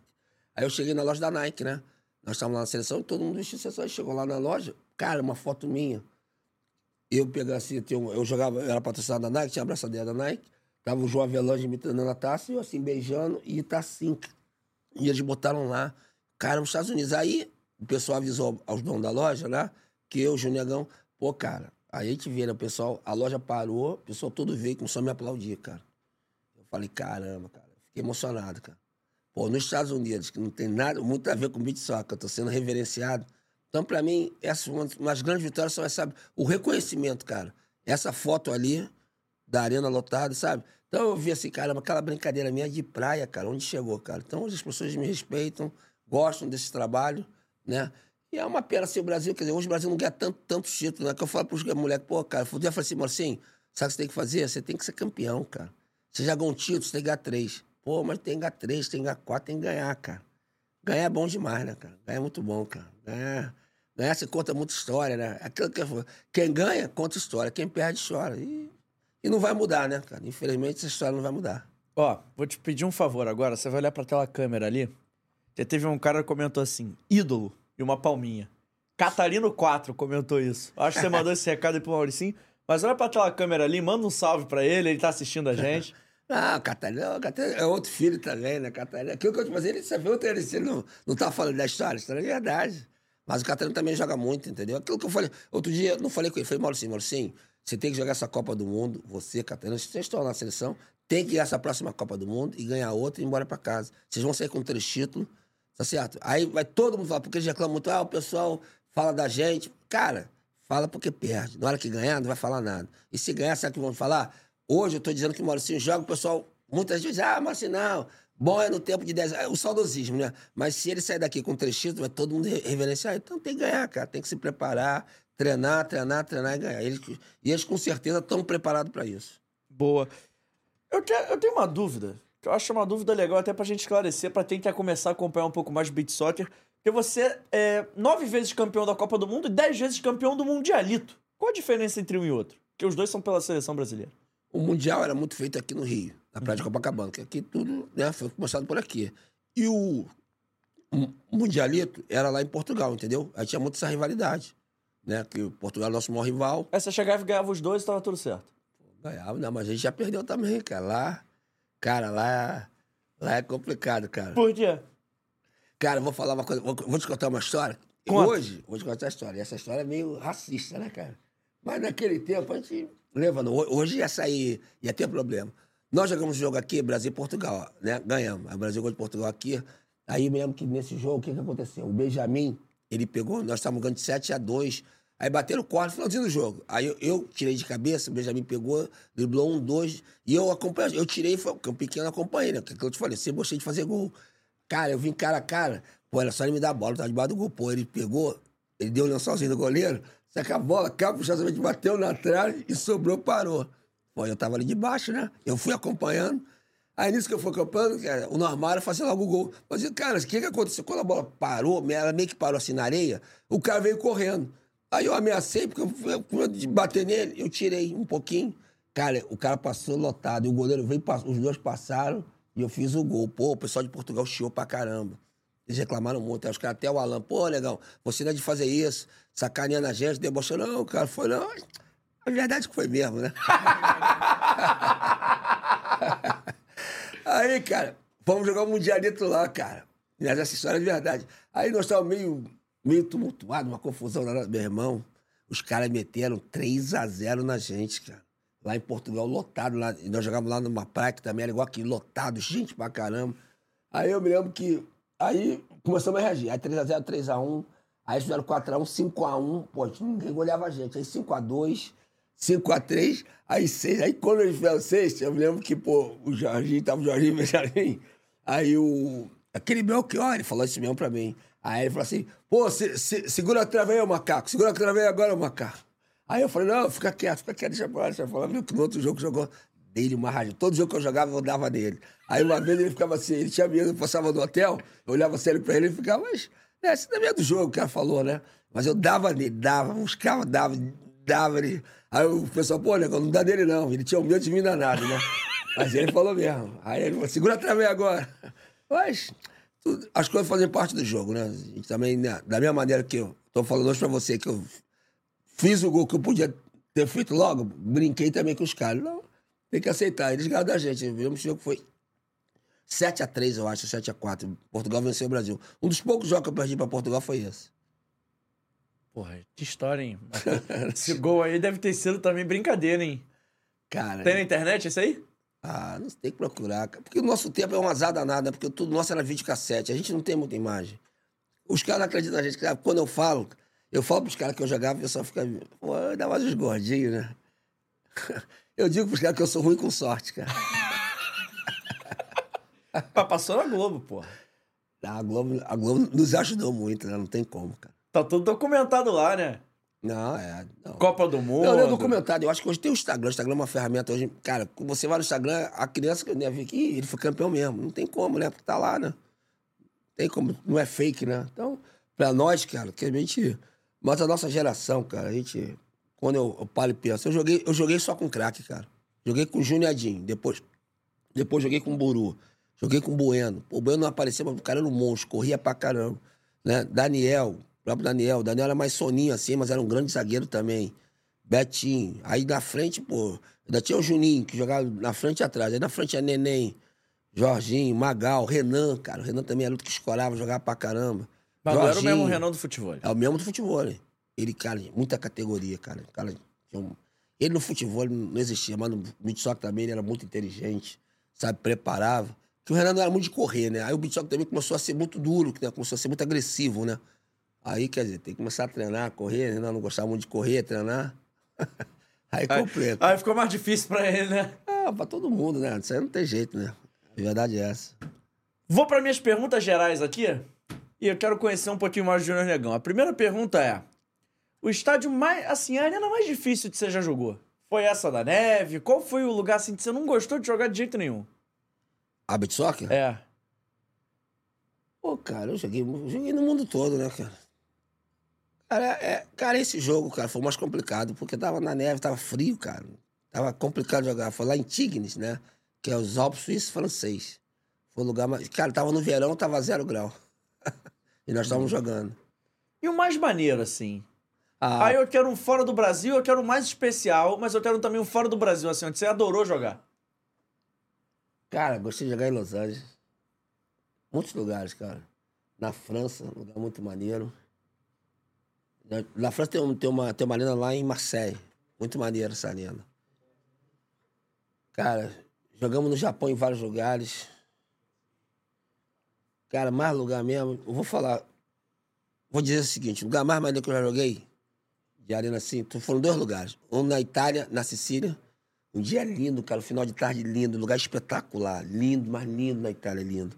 E outro na Espanha, Alicante. Também é um lugar bonito demais. Final de tarde, assim, muito bonito. E fora, Copa- Copacabana. Copacabana não tem jeito. Copacabana é outra parada. Copacabana é teu quintal? Leme, né? Não, Não, mas na arena, né? Não. arena de Copacabana é teu quintal, Mas a assim? Leme era Leme Copacabana, porque a gente precisa saber, precisa saber a Leme Copacabana, né? O Leme, cara, vou dizer um negócio pra você, vou dizer um negócio pra você importante pra você. Nós que moramos no Leme, nós íamos jogar campeonato de. assim, futebol de praia. A gente se perdia, sabe por quê? Se a gente jogasse lá na Figueiredo, pra gente olhar o morro, que o, o Morro do Leme é a nossa, nossa base, a gente não se perde por causa disso. Todo cara que mora no Leme, ele vai andando, ele vai andando lá em Copacabana. Mas ele, anda, ou corre, olhando pra trás. Quanto mais longe ele vê o Morro do Leme, ele vai, ele vai se assustando. É sério, cara. Tem um jogador, vou falar um cara ontem, puro, ontem eu brinquei. Esse cara é o maior jogador de futebol do Leme. E é um fenômeno, sabe por quê? Porque ele nunca treinou, ele não sabe jogar bola, mas ele joga muito futebol mesmo. Aí o pessoal fala, ah, tu fala besteira, mas ele joga muito. E ele tem um negócio. Esse, aí, uma época, tentamos fazer ele jogador. Mas ele não joga. Sabe por que ele não jogava? Ele saia do leme e se perde. Sério, cara. Sério. Uma vez nós jogamos na barra, jog- nunca vou esquecer. O Romário falou, vamos, vamos lá jogar com o Romário, né? Aí jogou ele contra o Romário. Pô, não tinha como. Nós, pô, o Romário joga bem, mas eu falei, Romário, na praia não dá. Eu novo, né? Pô, tomamos uma coça lá. Aí teve hora do jogo, perdi um jogo, dois, perdi três jogos. Aí eu falei, caramba, tem uma coisa de errada. Aí, aí eu me toquei do nada e falei assim, cara, sabe, já sei, Puru, você não tá olhando o Morro do Leme. Se você não olhar o morro, você se perde. Então você tá me contando o seguinte: quando você tá lá na arena Copacabana Leme, você vai atacar em direção ao Leme, dá mais certo, você tá ali olhando o morro, tem o referencial melhor? Ó, você tem uma ideia, futebol de praia. Futebol de Aham. 11, de praia, né? Então, a gente jogava no time do Leme, Campo do Leme, com a Paleme, né? Que é ali no Leme, no Areia. A gente sempre ataca o segundo tempo olhando pro Leme, olhando pra pedra. Sério, é inexplicável. A gente sempre. Que- A tinha briga, a gente não não gostava de atacar ao mesmo tempo. Sempre atacar porque tinha que olhar o morro. Isso é sério, não tô chorando. Você pode perguntar, ó, Benjamin, Neném, qualquer cara que é morador do, que morou no Leme, foi criado no Leme, vai falar isso que eu tô te falando. A gente do Leme, cara, a gente falta. Ó, eu jogava na Figueiredo, eu ia jogar muito futebol. Pô, mas lá, lógico que a gente via lá do posto 6, mas é longe pra caramba, né? Eu, eu- agora eu tô velho, não enxergo. Já perde o Já referencial. perde referencial. Tá muito longe, cara. A gente perde referência mesmo. Ô, Júnior Negão, eu quero saber seguinte: tem algum lugar que você não jogou e queria ter jogado? Aí pode ser um time, um país, uma arena. Tem algum lugar aí que você queria ter Ah, jogado na praia, futebol? não, na prática eu joguei tudo quanto é lugar, cara. Não tem que reclamar, né? Cara, no meu tempo, eu fui na Rússia, mas eu nunca joguei na Rússia. Mas a Rússia é um lugar muito frio também, né? Cara, eu joguei no lugar aqui, pô, na praia de Copacabana. né? Cara, Los Angeles é um lugar maneiro. Pô, jogamos no Tahiti. Cara, a gente jogou muito louco, cara. E assim que eu digo, sabe? Era um- uma coisa muito maneira, porque a gente ia brincar, cara. Assim, porque a gente, a gente sabia que nós éramos melhores. A gente sabia que a gente ia ganhar. No início, a gente, porra, a gente fazia gol às vezes que todo mundo ia tabelando pelo alto. A gente brincava. Porra, cara. A gente era muito debochado, cara. E foram assim, assim, quando eu falo pra você como que foram momentos espetaculares, que é por causa disso que a gente fez. Sabe, eu falando pra você começa a parecer mentira, entendeu? Mas não foi não, cara. Sabe, a gente deu muito espetáculo, cara, muito. É, Eu acho que a gente, a gente é- nós no Beach somos os Globetrotters, né? Porque... Eu, ia cara, eu tava com essa pergunta na cabeça, eu perguntar se vocês eram Globetrotters do, do Soccer. Cara, no beach, é, é mesmo você lembra aquele time do, dos Estados Unidos? Outro dia eu tava vendo o jogo dos Estados Unidos agora. Pô, cara, mas os Estados Unidos perdeu no basquete, né? Eu falei assim, cara, como é que os Estados Unidos. E aqueles caras são jogadores da NBA, né? né? Mas, mas um time igual aquele Dream Team, né? Ma- Magic Johnson, Michael Jordan, Larry Bird, não vai ter. É, é mais ou menos nosso time de só que é mais ou menos isso. Juntou eu, Júnior, né? Principalmente Magal, Neném, Benjamin, Jorginho, Buru. Quer dizer, é muito cara bom, cara, entendeu? É muito cara bom, cara. Entendeu? A bola vai e volta redonda. Sabe? Sabe? É, é difícil, cara. Não, não tínhamos como nós perdemos. Essa que é a grande verdade. Então, essa geração, cara, esse só que a gente fez aí foi coisa realmente espetacular. Boa. O melhor jogador que você enfrentou, Júnior Negão? Ah, o Mágio e Alan, né? É um Mágio, né? Porque o Mágio fazia muito gol, né? Não tem como. O Alan, o Alan preparava, mas o Mágio é que finalizava, decidia, né? O Mágio realmente, ele, ele realmente jogava muito. E o muito melhor mesmo. que você jogou junto? Cara, o melhor. Porque eu joguei atrás, né, cara? Entendeu? Quando eu te falo assim, ó, eu vou falar coisa pra você, né? Pô, o neném vai ficar chateado. Num paro ímpar, se eu tivesse que escolher, eu escolheria o neném. Não sei, cara. Ou o neném ou o Benjamin. Mas o cara que eu mais gostei de jogar foi o Jorginho Júnior. O Jorginho, por mais que eu tabelei o Jorginho, o Jorginho era muito inteligente, cara. O Jorginho, o Jorginho, quer dizer, ele fugia muito do jogo, porque o Jorginho fugia do jogo, que eu digo do estilo, o Jorginho, ele tinha um controle de bola, assim, cara, inacreditável. Ele pegava, levantava, e nós íamos trocando passo pelo alto. Né? Porra, ele era fogo. Benjamin também é muito disso, mas o Benjamin conseguia. O Benjamin também era rápido. Já o neném não, o neném não era de tabelar, o neném era ele, cara. Você tinha que dar. você- a bola que você desse, ele corria ou roubava, finalizava. Ele não era muito passe, mas era um cara absurdo. Aquilo que eu te falei, cara, eu não sei quem foi melhor, cara. Se eu falar, é difícil eu falar, porque esses caras que eu falei jogavam demais. E um nome aí dessa nova geração do beat soccer que vai chamar a atenção pelos próximos anos? Você falou em tantos, mas assim, um. Não, sei aquilo que eu tô falando, que eu fiquei muito tempo fora, né, cara? Eu tô voltando agora, né? Mas é dessa geração que tá atual, é Mário Sim, Catarino, Boquinha, né? Lucão, Datinha, Felipe, né? Essa galera foi campeã, né, cara? Eu acho que eles tinham que, sabe, se organizar agora, treinar pra caramba e voltar a ser campeão. Entendeu? Eles, eles mesmo têm que parar muito. Eles ficam muito esperando dos outros, entendeu? Esperando, ah, pô, cara, o cara que é bom não espera de ninguém, cara. Minha mãe uma vez falou o seguinte, cara, nunca espere nada de ninguém, entendeu? Vai jogar, vai lá, joga, se distrai, se diverte. Você vai acabar, vai ficar feliz, né? Ganha, vai para casa feliz. Não vai ficar, sabe, arrependido, ficar se lamentando, né? Porque quem perde fica muito chorando, se lamentando. Porra, aí culpa o outro, né? Ah, fulano é ruim, eu tinha que estar no lugar de fulano. Cara, tem que chegar, treinar, jogar, porque ninguém vai jogar no teu lugar, cara. Essa é a grande verdade. E agora eu quero saber do seguinte: vamos conhecer um pouquinho mais do. Eu nem perguntei o seu nome, porque seu nome é Júnior Negão no Beat Soccer. Mas. Cara, e negão é engraçado, né? Porque os meus amigos todos de infância, pergunta ao Marcelo, me chamam de neguinho, cara. Que o negão é o meu irmão, meu irmão, negão forte. Meu irmão agora não, já tá velho, mas meu irmão foi faixa preta de judô, disputar, meu irmão era forte pra caramba.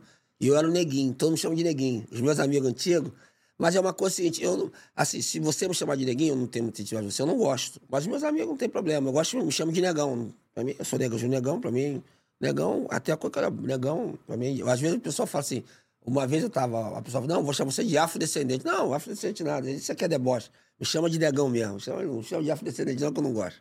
Me chama de negão. Né? Mas no RG o quê? Hilton Santos Júnior. Hilton Santos Júnior. Eu quero conhecer um pouquinho mais do Hilton, então. Eu quero saber a comida favorita. Porra, cara. Sabe, posso falar a verdade? Dobradinha. Pode. Claro, pode. Aqui dobradinha. tem que falar a verdade. Me amarra em dobradinha. E o filme favorito do Júnior Negão? Do Wilton, na verdade. O filme favorito do Wilton. Cara, eu, gosto de dois. Dois, assim, que eu vi... Mas, às vezes, eu vejo até adiante. Eu vejo O Poderoso Chefão e vejo Ista Pelé. Ele morreu, já vi umas duas vezes agora, depois. Eu não vi há muitos anos, aí ele morreu, eu vi umas duas vezes.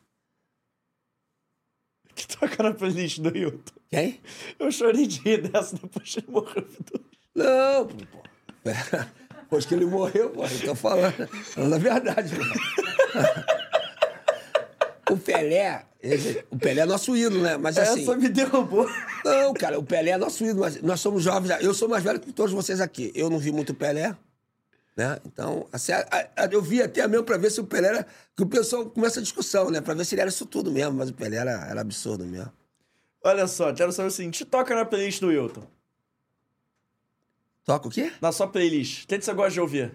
Ah, MPB, cara, escuto muito MPB, eu gosto de Tim Maia.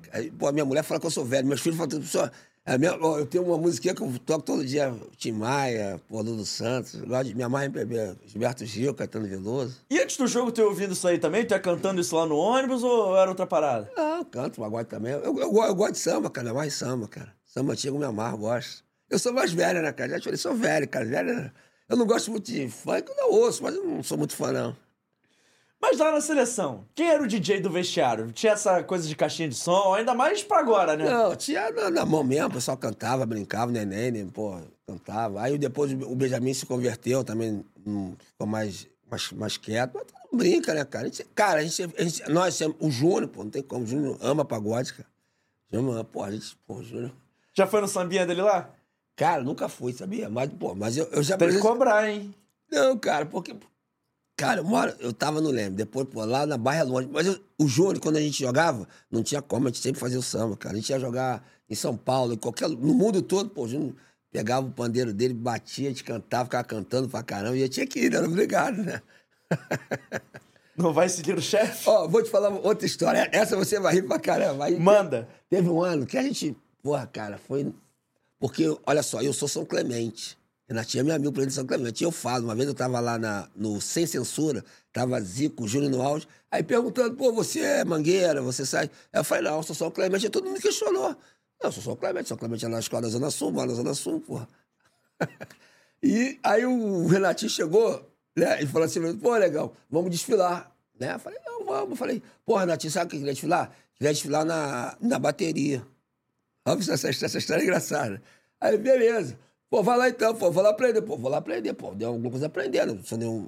Pô, ele chegou, pô, sabe o que ele me deu? Ele me deu um chucalho. Falei, pô, Renatinho.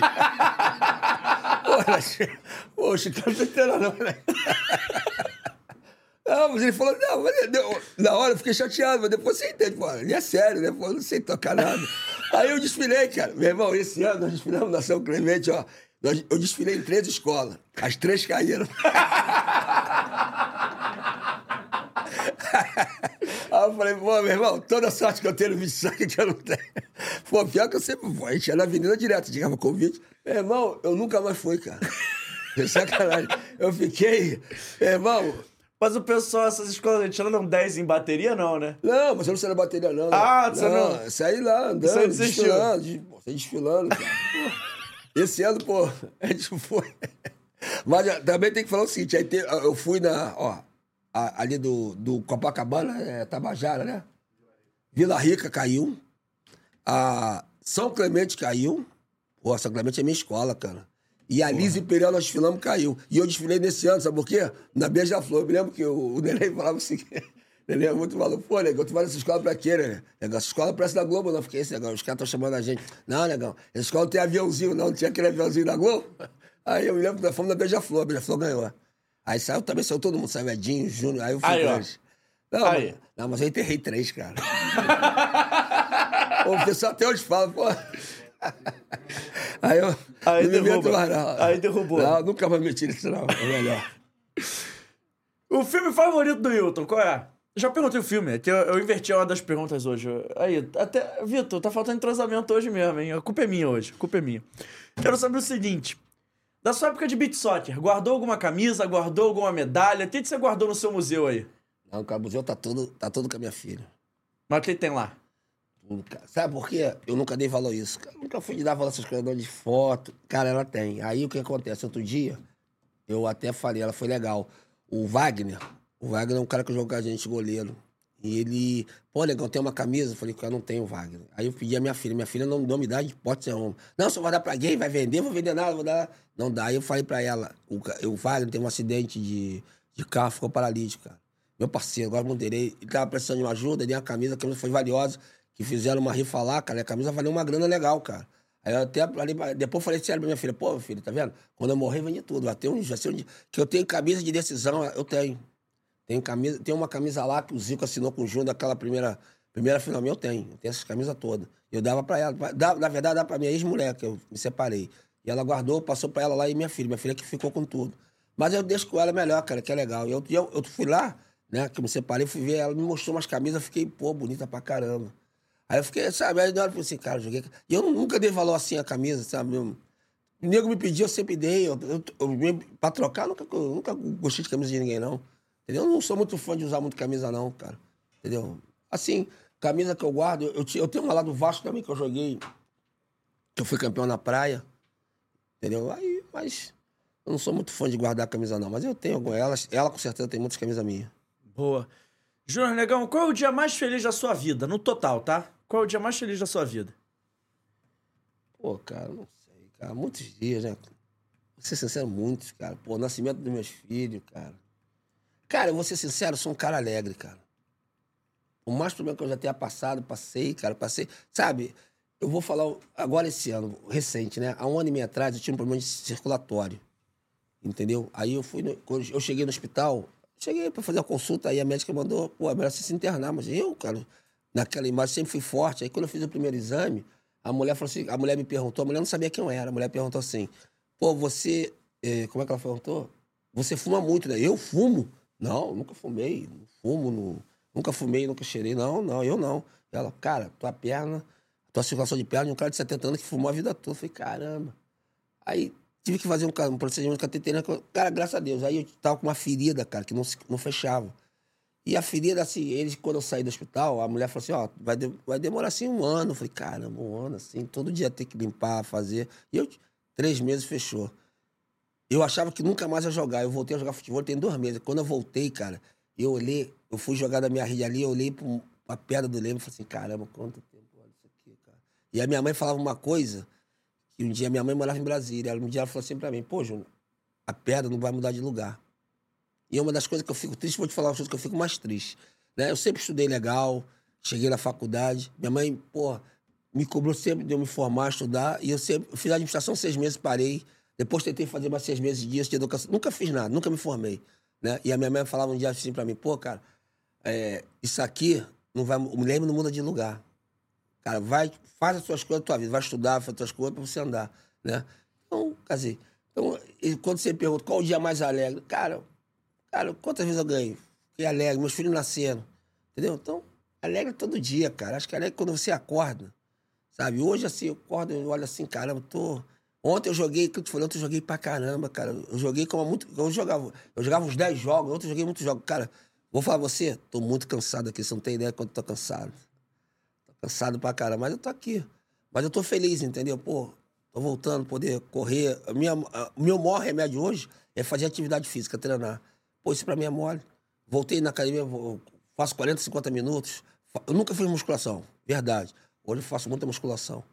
Entendeu? Então, cara, acho que a alegria é diária, cara. Entendeu? É Você tá feliz, né? Você tá feliz, tá motivado, a vida vai. Se você se desanimar, desanimar, às vezes eu fico pensando, sabe? Pô, quantas pessoas estão pior que eu, né? Hoje eu vi uma, uma imagem ali do Faustão falando, pô, o cara saiu, o cara tá lá alegre, né? Pô, tá passando uma coisa positiva, pô, se ele, ah, imagina o cara trocar o coração, tá ali de pé, pô, porque eu tô aqui, por que eu vou ficar me lamentando, entendeu? Então, cara, é bola pra frente. Eu acho que todo dia é um renovar, cara, de alegria. Tô sempre alegre, cara, sabe? A gente, lógico muita coisa acontece de ruim, mas a coisa de ruim tem que deixar de lado e, e ter as coisas. Pô, voltei pro Vasco, né? Pô, Vasco é meu time de coração, cara. Acho que é meu time de coração, cara. Então, isso aí já é uma alegria grande. Quero saber o seguinte. Você falou que joga bem futebol. Beat soccer eu não, vou nem me atrever. Não, não, não. Já joguei, não, jogava, jogava. Cara, eu joguei numa época assim ruim, que o Renan me ligava toda hora. Mas eu ia perguntar se você ia me ensinar a jogar futebol. Se você ia topar esse desafio quase impossível. Pô, não, é- aí depende de você. Você não te ensina, né? Já era. É igual, é, é, é igual o Vampeta fala, né? O Vampeta falava que fingia que jogava, o Flamengo não pagava, né? Aí eu fiz que eu tô te ensinando. Tá Eu fiz eu sacanagem. aprendo, eu fiz Não, eu não, não. aprendo, Tá deixa de comigo. sacanagem, eu te ensino, eu te ensino, tá de Pô, sacanagem. a gente vai lá um dia na praia, então. Vamos, Vitor? Vamos fazer um treino de futebol com o Júnior Negão? Dona Vamos. Dani, tá, tá autorizado isso daí? Você acha que vai dar certo? Você, no alto da. Você acha melhor não ir? Você, não ele. Você acha que eu vou passar vergonha? Não, aprende, todo mundo aprende, que é isso, cara. Oi? Não, mas aí treina às 5 às cinco da tarde. Ah, ou aí melhorou. Então, às Aí- 7 da manhã. Isso é meu amigo. Não. 5 da tarde é melhor. 7 da manhã é um pouco cedo, né? 7 da manhã, 7 da manhã, 7 da manhã é um pouco cedo. Vamos, É vamos, vamos, vamos, vamos 5 da tarde. Não, até eu fugir do sol, né? Por favor, pode por falar. favor. Júnior Negão, eu quero saber o seguinte. A gente começa aqui o programa perguntando quem é o nosso convidado fora do jogo. E a última pergunta é: o que seria se ele não fosse? E eu vou colocar um profissional de beat soccer, porque hoje você trabalha na coordenação, já foi treinador, foi jogador. Então, o que seria do Júnior Negão se ele não fosse profissional do beat soccer? O que, que ele ia fazer da vida? Ah, muitas coisas, cara. Cara, o ser humano tem muitas qualidades, né? Cara, eu assim, eu dei sorte ao azar de nascer no Leme, na praia, e eu fui aprendendo, quer dizer, aquilo que eu falo pros garotos lá, eu falo, cara, qualquer brincadeira de praia, eu vou me dar bem, cara. Eu, pô, eu entrava no mar, às vezes no mar mais alto eu entrava. Agora não, que eu tô velho, eu não vou aguentar, mas, pô, já alto eu entrava, brincava ali na areia de... Cara, você sabe, eu jogava bem vôlei de praia, né? Jogo, jogo bem, jogava bem futebol, jogava bem futebol, quer dizer, qualquer coisa de praia.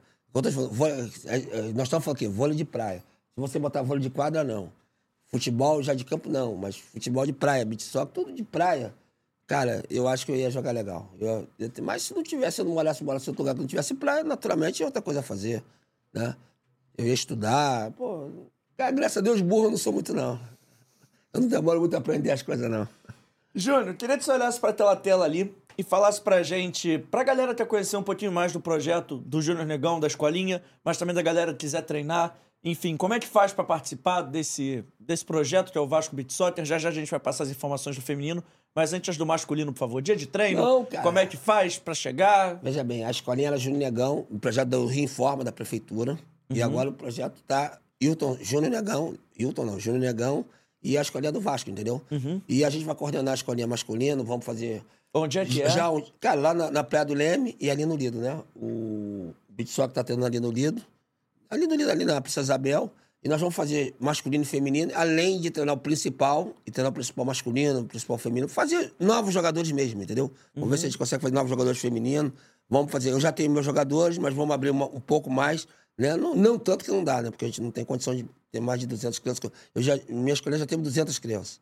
Mas hoje realmente é difícil, né? A gente não tem condição para isso. Mas a gente vai abrir ali a nível social de ter mais crianças. Lógico, imagina a camisa do Vasco. Todo mundo vai querer ver, né? Então, E- quiser uma marca. E tem aí algum tipo de peneira, algum tipo de categoria de Não, base não, no beach não, soccer? Como Cara, é que é? escolinha é só chegar lá e se inscrever. Tem que ter atestado médico, entendeu? Só me procurar, né? O, lá no Vasco, a gente procurar ali na Praia do Leme, entendeu? As escolas são terça, quarta e quinta à tarde, de 6 às 8. As crianças de 9 até 17 anos. Aí depois é profissional. Aí vai já tendo já no. Tem o sub-20, né? E tem o feminino também. O feminino a gente vai fazer, tentar fazer uma turma só, né? Que aí pega uma menina boa, já coloca também para jogar com as profissionais. O time do Vasco é muito bom, tem uma muitas referências, que também é importante. A gente tem que fazer isso, entendeu? A gente tem que. Popular, dizer, o Vasco não é muito popular na Zona Sul, né? dizem, né? A gente vê que. No meu tempo de garoto não tinha muito Vascaíno na Zona Sul. Agora não, agora tem muito. Tem muito Vasco na Zona Sul. Então a gente também. A gente populariza o Vasco também, né? Vamos, o Vasco é giga- é gigante, né? O Vasco tem muito aquela frase: o Vasco é pra quem acredita, né? Então a gente acredita, a gente vai pra frente sempre. É isso. Informações do feminino. Quer que eu leia? O Rafael vem aqui. Qual é o tema que vocês preferem? Quer que eu leia? Vamos lá, galera que quer treinar beach soccer feminino. Qual é a praia? Praia de Copacabana, vamos lá. Os treinos acontecem terças e quintas às 19 horas, às 7 da noite, e aos sábados, às 7 horas da manhã. Então, galera que gosta aí de acordar cedo, despertador, fiquem atentas. Vamos lá, na Praia de Copa, na frente da rua Princesa Isabel. Confere a informação, tudo certinho. Tem o Instagram, arroba Vasco serve pro masculino e pro feminino. E tem três competições importantes aí pro pessoal ficar ligado no futebol feminino. É, e masculino. Fute- Eu me perdi aqui. No beach soccer, no beach soccer, Feminino e masculino. isso, vamos lá. Vou ler as competições aqui do feminino, você me fala do masculino, hein? É o Campeonato Carioca em novembro, a Copa Sudeste em dezembro e a Copa Rio-São Paulo em dezembro. Caso o Vasco vença a Copa Sudeste ou a Copa Rio-São Paulo, garante classificação para a etapa final do Circuito Brasil, também em dezembro. O masculino é, é mesmo- é o mesmo caminho, Mesmo calendário? o mesmo calendário. Mesmo calendário, então perfeito. Então aí, a galera do masculino. É, Campeonato Carioca em novembro, Copa Sudeste, Copa Rio São Paulo em dezembro, vencendo uma das duas Copas, garante vaga para a etapa final do Circuito Brasil também em dezembro. Onde é que acontece o treino? Pode a galera ir lá assistir? Que horas? Deve, né? Deve. Deve. Pode ir lá assistir o treino? Que horas é? Não, mas quando eu te falar, a gente- cara, o principal vai voltar, parece que lá pro dia 15 ou 20, entendeu? Semana que vem. Aí a gente avisa, entendeu? Pode ser no Leme ou na Princesa Isabel. Aí nós estamos confirmando onde, onde nós vamos realmente efetivar e treinar. Então aí, ó, galera quiser acompanhar o treino do Vasco Beach Soccer masculino, fique ligado no Instagram Vasco Beach Soccer, Beach Soccer com dois seis no final. É, você vai lá e confere todas as informações. Quando tiver informação de treino, local, hora, é, o que precisa levar, fica lá ligado. Fica ligado, só a gente vai botar lá e todo mundo. Bota agenda de jogo, bota tudo, né? Não, tudo, pô. Galera do Vasco Beach Soccer é fenômeno. Obrigado a galera do Vasco Beach Soccer aí pelo carinho de ter trazido o Júnior Negão aqui. Júnior Negão, duas perguntas importantíssimas pra gente arrematar esse programa. A primeira é: manda um conselho, um recado aí pra galera que tá assistindo a gente, baseado na sua experiência como atleta. É, pro cara tá aí, pô, querendo. Não sabe muito bem o que vai fazer da vida, o que, que ele vai fazer, o que, que ele quer fazer, enfim. Ou o cara quer se tornar um atleta de alto rendimento, o que, que ele precisa ter? Conta aí, pessoal. Olha pra aquela câmera ali. Pô, treinar muito, né? Treinar muito. Treinar, ter comprometimento, cara. Entendeu? Porque o comprometimento vai te dar seriedade, treinamento. O treinamento, cara, eu tenho, assim, uma, uma coisa que eu acho importante. Eu acho que quem é ruim e treina, vira bom. Quem é bom e treina, vira craque. Quem é craque e treina, vira gênio. A verdade é essa. Por mais a gente, a gente fala do stop, né? Mas Pelé, Michael Jordan, o que a gente mais fazia era não treinar, né? Era isso o exemplo que a gente ouvia? Pô, os caras... Michael Jordan, antes de um jogo de manhã, o cara treinava, dava mil arremessos. Imagina, cara, como o cara deve chegar no jogo? Com o braço, né? Já doendo. O Pelé, todo mundo disse, pô, o cara treinava muito. Então, eu acho que tem que treinar, cara, entendeu? Treinar é tudo, cara. Treinar você também te dá autoestima, né? Tudo te dá uma autoconfiança muito grande. Então, eu acho que o principal é ter seriedade, comprometimento e seriedade pra treinar muito. Beleza. Gostou do nosso estúdio? Pô, obrigado. Gostou? Gostou da estrutura? Gostei, bonito. Vou ver se eu volto aqui, né? Ah, com certeza. Quando Contei tiver- muita história, né? Ah, pô. Quando acabarem os campeonatos aí, volta com o troféu. Fechado? mas vamos ver se o Vasco ganha também. Ah, né? Não, mas vamos ganhar, vamos voltar a ganhar. Tá volta com medalha e troféu? Tudo, né? Tá prometido? Pô, tá prometido. Tudo. Então tá bom. Vamos voltar com tudo. Ó, estamos na GR Podcast Studios, o melhor estúdio de podcast do Rio de Janeiro. Você quer fazer o seu projeto? Tu sorriu aí atrás eu olhei pra câmera certa, né? Você ficou feliz. Você achou que eu ia olhar pra errado, eu também achei. Mas ó, a gente tá no GR Podcast Studios, o melhor estúdio de podcast do Rio de Janeiro. Você quer fazer o seu projeto em áudio? Entre em contato com eles, o QR Code tá passando aqui em cima, aponta o seu telefone e fala com eles. A gente aproveita para agradecer ao Rafik e ao Abner que estão ali nas carrapetas tomando conta de tudo. Gostou do projeto gráfico que fica passando na tela, as cores do estúdio e tudo mais? Lindo, belo. Obra da galera da Carretel Media, você quer fazer o seu projeto com eles também, potencializar sua grande marca, assim como eles potencializam fora do jogo. O QR Code passa em algum lugar dessa tela. Eu não vou me arriscar a apontar, porque eu sempre aponto pro lado errado. Mas ó, o QR Code tá aí, aponta seu celular e fala que viu aqui no Fora do Jogo, dá essa moral pra gente. Antes de a gente terminar de vez, olha pra aquela câmera ali, por favor. É, fala suas redes sociais. Eu vou ter que pedir aqui essa colinha. É, Júnior.negão8. isso aí. Júnior.negão8 No Instagram. no Instagram. O pessoal pode mandar pergunta, pode, mandar ficar lá te tudo. perturbando? Pode me perturbar, deve. Então tá bom. Tá justo. Gente, antes de terminar, aproveita para agradecer aí a galera do Vasco Associativo por ter liberado o Júnior Negão e tê-lo trazido aqui, em especial a Dani Lima, assessora do Vasco, ao Rafael, Arthur, ao Júnior que veio aqui. Antes de tudo, antes de terminar de vez, aqueles recados finais, eu vou olhar pra essa câmera pra fazer os recados finais. Hoje eu gosto de dar trabalho aqui nessa casa. Porra, eu gostei do sorriso de vocês, hein? Vocês ficaram felizes que eu fiz isso, né? Tamo junto.